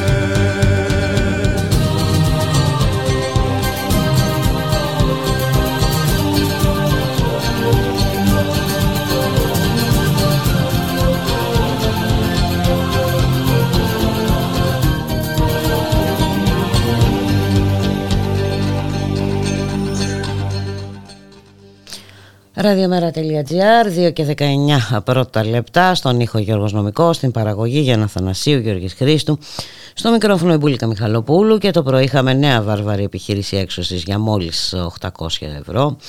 Ανθρώπινη ελισίδα είχαμε και αυτή τη φορά για να αποτραπεί η έξωση μονογονεϊκής οικογένειας με δύο παιδιά φοιτητές. Εκεί βρισκόταν και ο Θωμάς Ακταρίδης από τον τομέα δικαιωμάτων του ΜΕΡΑ25. Γεια σου Θωμά, καλό μεσημέρι. Καλό μεσημέρι Μπούλικα, καλησπέρα σε κάθε ακροατή και ακροατριά. Φαίνεται ότι αυτές θα είναι σκηνές που θα βλέπουμε όλο και συχνότερα στο μέλλον, Θωμά. Δυστυχώς έτσι ακριβώς είναι τα πράγματα. Όλοι μόλις μάθαμε την πληροφορία ότι πραγματοποιείται έξωση σε οικογένεια με δύο νεαρά παιδιά, τρέξαμε αμέσως στο διαμέρισμα στα Άνω Πατήσια, έτσι ώστε να προσπαθήσουμε να αποτρέψουμε την έξωση. Ήταν άλλη μια φορά η γνωστή διαδικασία με παρουσία δικαστικού κλητήρα.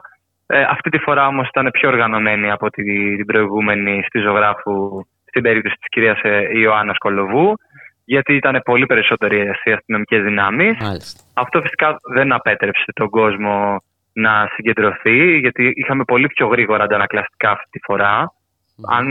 Αν θυμάμαι καλά, μέσα σε λιγότερο από μισή ώρα πρέπει να είχαν έρθει περισσότερα από 100 άτομα και μπορείτε όλοι και όλες να καταλάβετε τι σημαίνει αυτό, και από ανθρώπινο επίπεδο, αλλά και ότι ο κόσμος αυτή τη στιγμή βρίσκεται σε μια εγρήγορση, σε έναν πανικό, γιατί νομίζω έχει σοκάρει όλους μας αυτό που είχε πραγματοποιηθεί το φθινόπωρο με την περίπτωση της Ιωάννας, και γι' αυτό τη στιγμή ολονών μας αντανακλαστικά βρίσκονται σε αυτή την εγρήγορση. Και τι έγινε τελικά, Θωμά? Ήρθε στην αρχή Κλειδαράς μαζί με το δικαστικό κλητήρα, οι οποίοι επιχειρήσαν να παραβιάσουν την πόρτα της πρώτης κατοικίας της κυρίας Δήμητρας, έτσι ώστε να την πετάξουν έξω.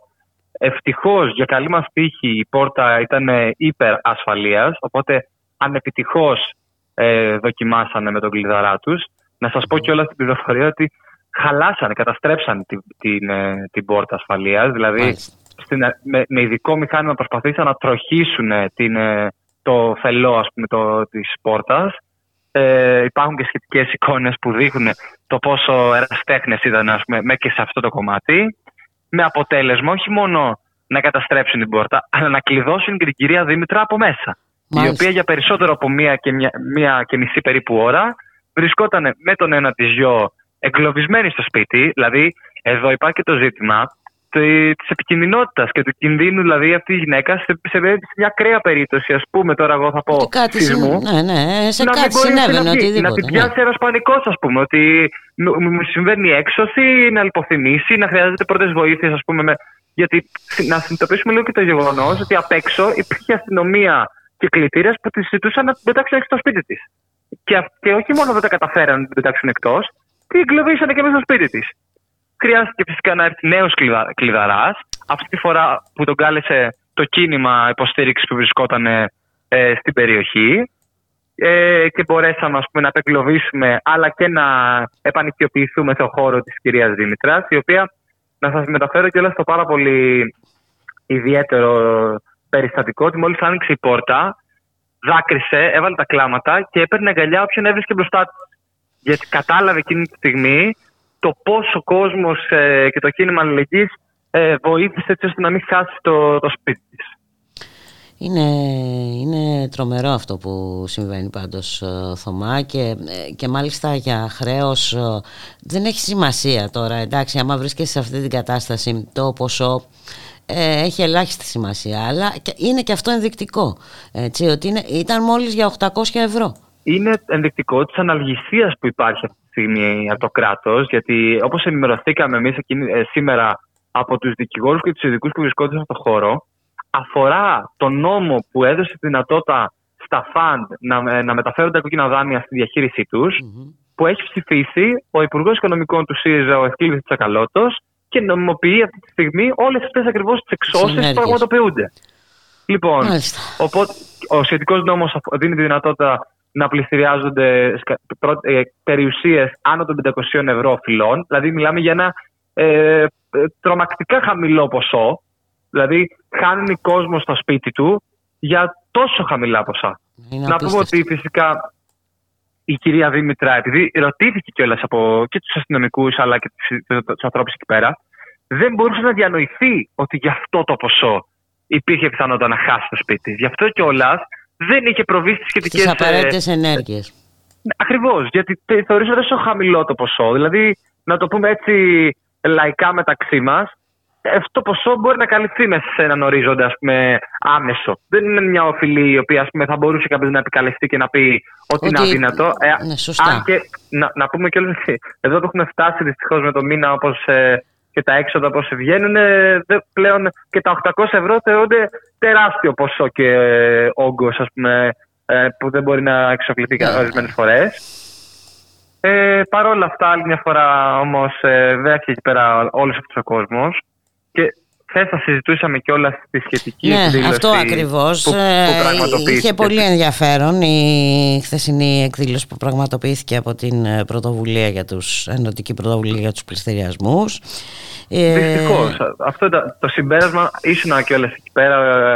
Άκουσες και η ίδια όσα αναφέρθηκαν, ότι καταλήξαμε όλοι να συζητάμε στο πώς, ας πούμε, θα πρέπει να δημιουργηθεί αυτό το κίνημα αλληλεγγύης, το οποίο θα δημιουργεί την ανθρώπινη αλυσίδα κάθε φορά, έτσι ώστε να αποτρέπει τέτοιους πληστηριασμούς όπως της κυρίας Δήμητρας σήμερα ή της κυρίας Ιωάννας στο προηγούμενο διάστημα. Αλλά δεν φανταζόταν κανένας μας από τη χθεσινή αίθουσα ότι σήμερα το πρωί θα είχαμε κλείσει από άνθρωπο ο οποίος θα έχανε το σπίτι και θα πραγματοποιούταν έξωση της πρώτης κατοικίας. Όχι, και έχει νομίζω νόημα να πούμε ορισμένα πράγματα που αναφέρθηκαν χθες, όπως το ότι πλέον οι νομικές διαδικασίες είναι όλο και δυσχερέστερες. Δηλαδή, τα περιθώρια στενεύουν, ναι, δυστυχώς πολύ.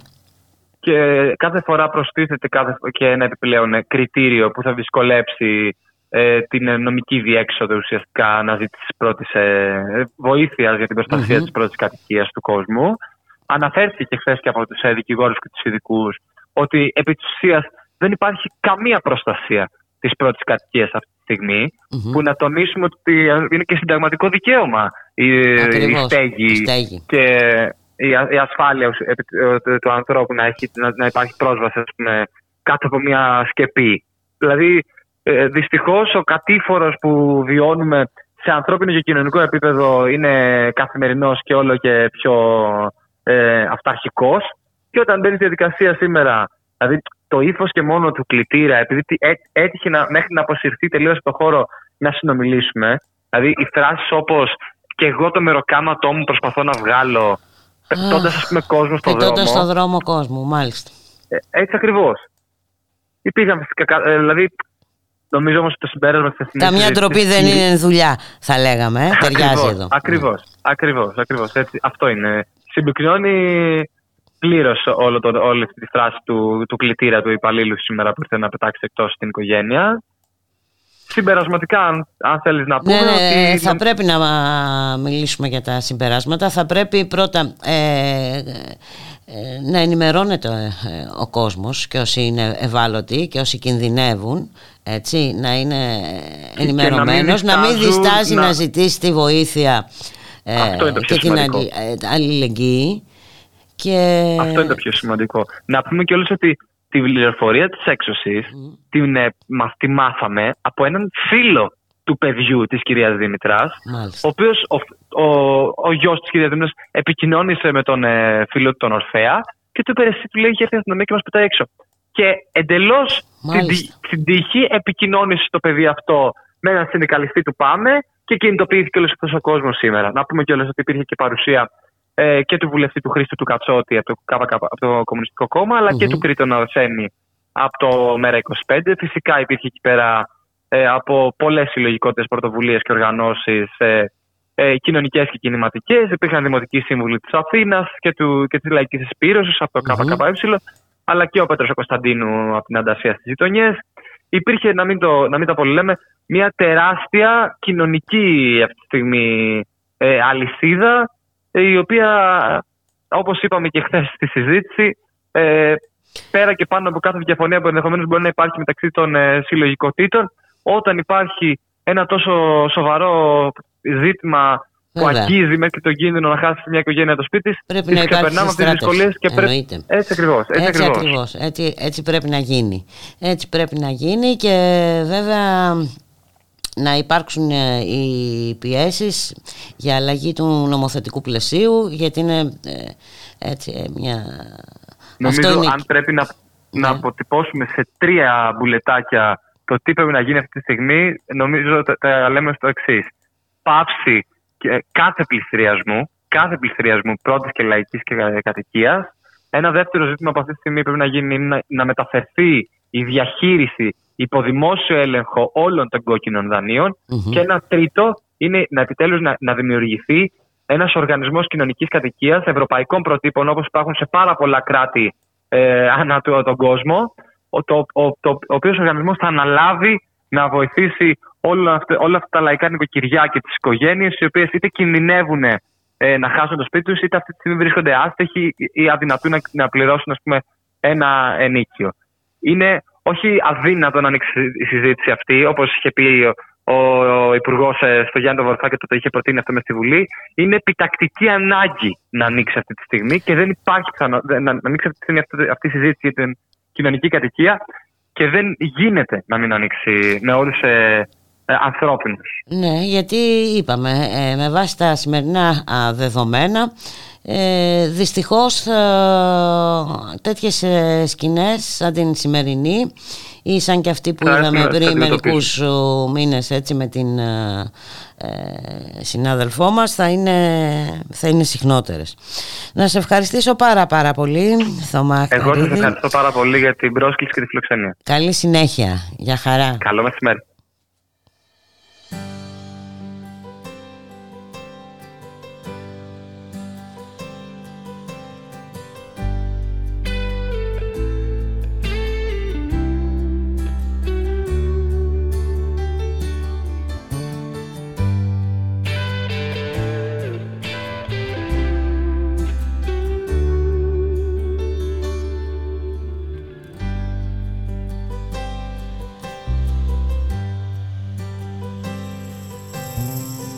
Από παιδί θυμάμαι προσπαθώ να κλέψω το γλυκό μέσα από το βάζο, με ξύλινα σπαθιά να πολεμώ, μια ζωή στα πόδια να το βάζω.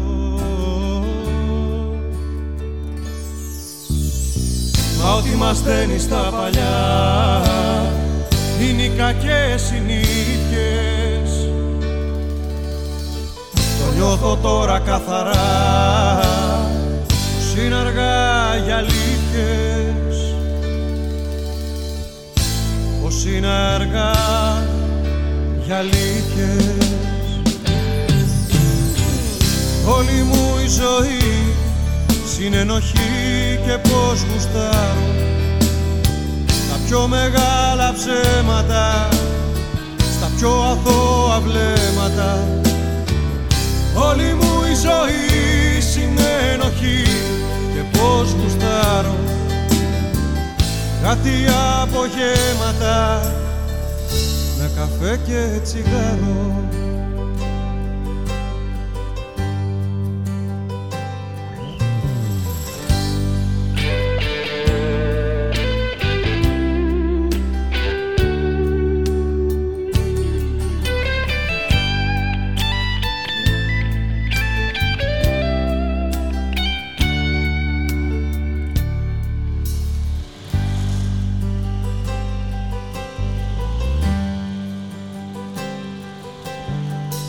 Από παιδί θυμάμαι προσπαθώ στα λάθη μου φτηνά να τη γλιτώσω. Μου μάθα να φοβάμαι ό,τι αγαπώ και μια ζωή να φεύγω πριν να δώσω. Μα ό,τι μας στέλνει στα παλιά είναι οι κακές συνήθειες. νιώθω τώρα καθαρά πως είναι αργά για αλήθειες, πως είναι αργά για αλήθειες. Όλη μου η ζωή συνενοχή και πως γουστάρω τα πιο μεγάλα ψέματα, τα πιο αθώα βλέμματα. Όλη μου η ζωή συνενοχή και πως γουστάρω κάτι απογέματα με καφέ και τσιγάρο.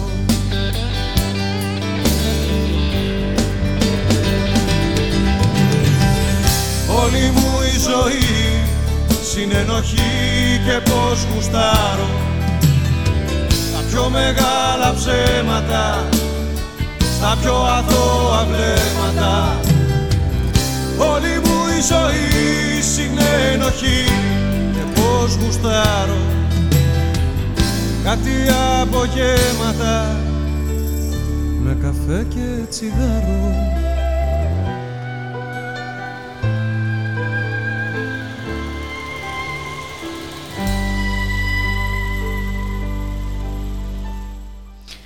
radiomera.gr, 2 και 35 πρώτα λεπτά.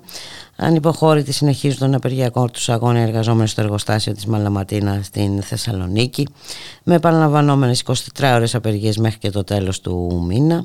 Σήμερα το πρωί οι εργαζόμενοι στη Μαλαματίνα και αλληλέγγυοι στους απεργούς, που εδώ και καιρό εκφράζουν στήριξη στον αγώνα τους, προχώρησαν σε συγκέντρωση έξω από τα δικαστηρία της Θεσσαλονίκης, καθώς επρόκειτον να εκδικαστούν δύο αγωγές που κατέθεσε το Σωματείο ενάντια στις παράνομες και εκβιαστικές απολύσεις 12 από τους συνολικά 19 εργαζόμενους. Η δίκη αναβλήθηκε για τις 17 Μαρτίου. Την Δευτέρα, 16 Ιανουαρίου, θα εκδικαστεί η αγωγή του Σωματείου Εργαζομένων κατά των ιδιοκτητών και της διεύθυνσης της Μαλαματίνα για την παράνομη πρόσληψη 7 εργαζομένων με στόχο τη δημιουργία απεργοσπαστικού μηχανισμού εν μέσω των απεργιακών κινητοποιήσεων. Ενώ το επόμενο διάστημα αναμένεται να εκδικαστεί και η προσφυγή του Σωματείου κατά του νέου Σωματείου που συγκρότησε η εργοδοσία με τα διευθυντικά στελέχη. Χθες το Σωματείο έδωσε συνέντευξη τύπου, έγινε ενημέρωση για την πορεία του πολυμηνού αγώνα που δίνουν οι εργαζόμενοι με τη δύναμη αλληλεγγύης της εργατικής τάξης, τις παράνομες πρακτικές της εργοδοσίας, τις δικαστικές εξελίξεις, και δήλωσαν την απόφασή τους να συνεχίσουν τον απεργιακό αγώνα ακόμα και μέχρι το Πάσχα αν χρειαστεί. Όπως τόνισε ο κύριος Γιάννης Φραγκίδης, πρόεδρος του Σωματείου Εργαζομένων Μαλαματίνα και πρόεδρος της Πανελλαδικής Ομοσπονδίας Εργαζομένων στα εμφιαλωμένα ποτά, βρίσκονται στον έκτο μήνα απεργιακών κινητοποιήσεων και συνεχίζουν με τη δύναμη της αλληλεγγύης που εκφράζεται πολύμορφα από την εργατική τάξη και όχι μόνο βέβαια, και από το λαό. Θα ακούσουμε ένα απόσπασμα από τις δηλώσεις του και με αυτό το απόσπασμα ολοκληρώνεται και η εκπομπή, και εμείς να σας ευχαριστήσουμε που είσαστε κοντά μας και σήμερα, να σας ευχηθούμε ένα όμορφο Σαββατοκύριακο, να είστε όλες και όλοι καλά, για χαρά, καλώς εχόντων πάντα των πραγμάτων. Θα τα ξαναπούμε τη Δευτέρα στη μία. Ως πρόεδρος του Σωματείου Μαλαματίνα θέλω να σας μεταφέρω και τις ευχαριστίες όλων των συναδέλφων απεργών, που ο καθένας από εσάς, και απευθύνουμε κυρίως σε εσάς τους εκπροσώπους του τύπου, ο καθένας έτσι με τον τρόπο του έχει δώσει μία βοήθεια, θα έλεγα, στον μεγάλο αγώνα που εδώ και 5 μήνες γεμάτος έχουμε ξεκινήσει. Έτσι λοιπόν μου είπαν σήμερα το πρωί να σας μεταφέρω τις ευχαριστίες, πιστεύοντας ότι το ίδιο ακριβώς θα κάνετε και από εδώ και πέρα. Πραγματικά μπήκε το νέο έτος, μπαίνοντας και εμείς τον 6ο μήνα των απεργιακών κινητοποιήσεων, που έχει να κάνει με ένα πράγμα. Είναι η αλήθεια απέναντι στο ψέμα, το δίκαιο απέναντι στο άδικο. Γνωρίζετε πάρα πολύ καλά το τι έχει συμβεί. Δεν θέλω να αναφερθώ σε προηγούμενα γεγονότα ή στο τι ακριβώς έγινε για να φτάσουμε εδώ. Νομίζω ότι και εσείς που καλύπτετε το ρεπορτάζ των εργατικών αγώνων, αλλά και γενικότερα η κοινωνία όλη γνωρίζει, πιστεύω, από το α μέχρι το ω το τι ακριβώς έχει γίνει. η ασυδοσία και η προσπάθεια της εταιρείας, έχοντας μπάρμπα στην κορώνη να περάσει διατάξεις, αλλά να περάσει και προγράμματα τα οποία συμφέρουν αποκλειστικά και μόνο αυτούς, αλλά κυρίως να παρανομήσει, γιατί για μας παρανομεί, γράφοντας τα παλιά της τα παπούτσια, στα παλιά της τα υποδήματα και τους νόμους, ακόμη και αυτόν τον νόμο τον αντεργατικό που σε όλους, πραγματικά όλοι έχουν καταβευθεί ενάντια σε αυτόν τον νόμο του Χατζηδάκη, ακόμη και αυτόν τον νόμο προσπαθεί και όχι προσπαθεί, συνεχίζει να τον εκθέτει και να παρανομεί. Και αυτό έχει να κάνει κυρίως ότι μέσα και ο ένας λόγος των δικαστηρίων που καλέσαμε να σας ενημερώσουμε και το δικαστήριο της Παρασκευής όπου γίνεται για τις απολύσεις των συναδέλφων πολιτών οδηγών, αλλά κυρίως και το δικαστήριο της Δευτέρας, όπου είναι ένα δικαστήριο φυσικά περισσότερα νομικά, θα σας πει και ο νομικός σύμβουλος του Σωματείου και της Ομοσπονδίας μας, γίνεται γιατί κατά τη διάρκεια των απεργιακών κινητοποιήσεων έγιναν προσλήψεις. Για μας σίγουρα είναι παράνομο και για τον νόμο είναι παράνομο αυτό. Εδώ ακριβώς όμως δείχνει και θα έλεγα τον αυταρχισμό που η ίδια διοίκηση της εταιρείας προσπαθεί να περάσει προς τα έξω. Βλέπουμε και όσα δικαστήρια έχουν γίνει, οι αποφάσεις των δικαστηρίων κατά πλειονότητα, θα έλεγα και σε ποσοστό για πάνω από 80%, μας δικαιώνουν. Είτε αυτά είναι αποφάσεις για παράνομες απεργιακές κινητοποιήσεις, όπου μας καταγγέλει η εταιρεία και πηγαίνει στα δικαστήρια και δικαιωνόμαστε, είτε για διάφορα ζητήματα, για τρομοκράτηση, είτε για ζητήματα όπως αφορούν το ότι δεν μπορούμε να κάνουμε χρήση του σήματος και του ονόματος. Σκαρφίζεται λοιπόν έτσι διάφορες προφάσεις. Τελευταία έχει σκαρφιστεί τα κόλπα και προσπαθεί να τα εφαρμόσει των αναβολών, γιατί βλέπει ότι δεν έχει επιχειρήματα. Ή όταν έρχονται και εκδικάζονται κάποια δικαστήρια, οι ίδιοι οι μάρτυρες, οι δικοί τους μάρτυρες, έχουν φτάσει να είναι μάρτυρες υπεράσπισης δικών μας, γιατί αυτά που λένε πραγματικά εκτίθενται. Έτσι λοιπόν, φοβούμενοι να μην εκτεθούν, έχουν ανακαλύψει, θα έλεγα έτσι, έναν τρόπο με τις αναβολές. Παραδείγματος χάρη, σκαρφίστηκαν πριν ένα μήνα σε ένα δικαστήριο, πήραν αναβολή για COVID, σκαρφίστηκαν τελευταία και μάλιστα θα το αναφέρω χαρακτηριστικά, γιατί είναι πάρα πολύ σημαντικό για τον εξής λόγο. Ότι μία εργαζόμενη μέσα που είχε διευθυντικό στέλεχος της εταιρείας, είχε κληθεί ως μάρτυρας σε ένα προηγούμενο δικαστήριο και δεν τα πήγε πολύ καλά και μάλιστα ο εργοδότης την μάλωσε, αλλά την είχαν δηλώσει και για το επόμενο. Και επειδή νομίζαν, ήταν σίγουρο ότι πάλι δεν θα τα πει καλά. Γιατί όταν λες ψέματα, δυστυχώς πέφτεις σε αντιφάσεις.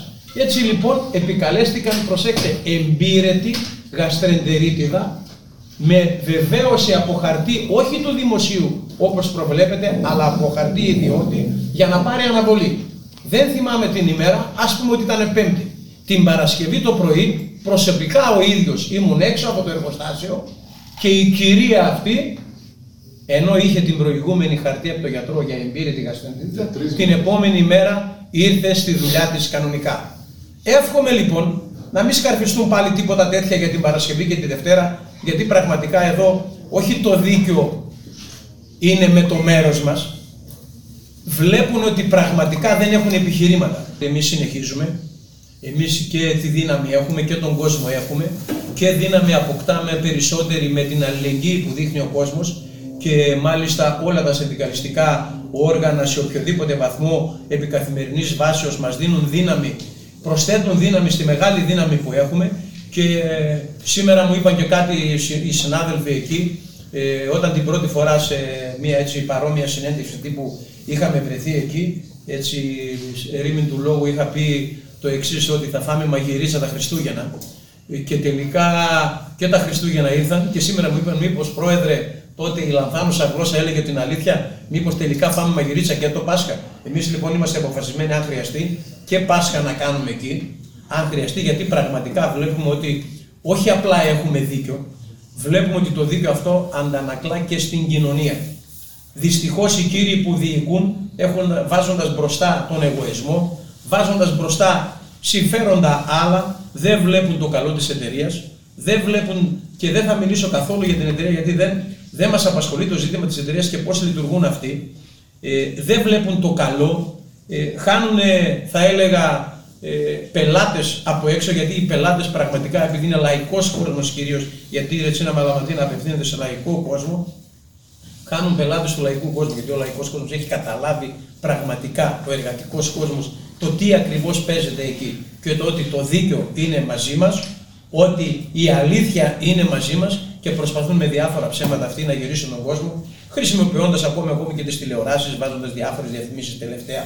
Παίζουν, όπως ενώ ο κόσμος του ΠΑΟΚ, θα πω, και των άλλων αθλητικών ομάδων.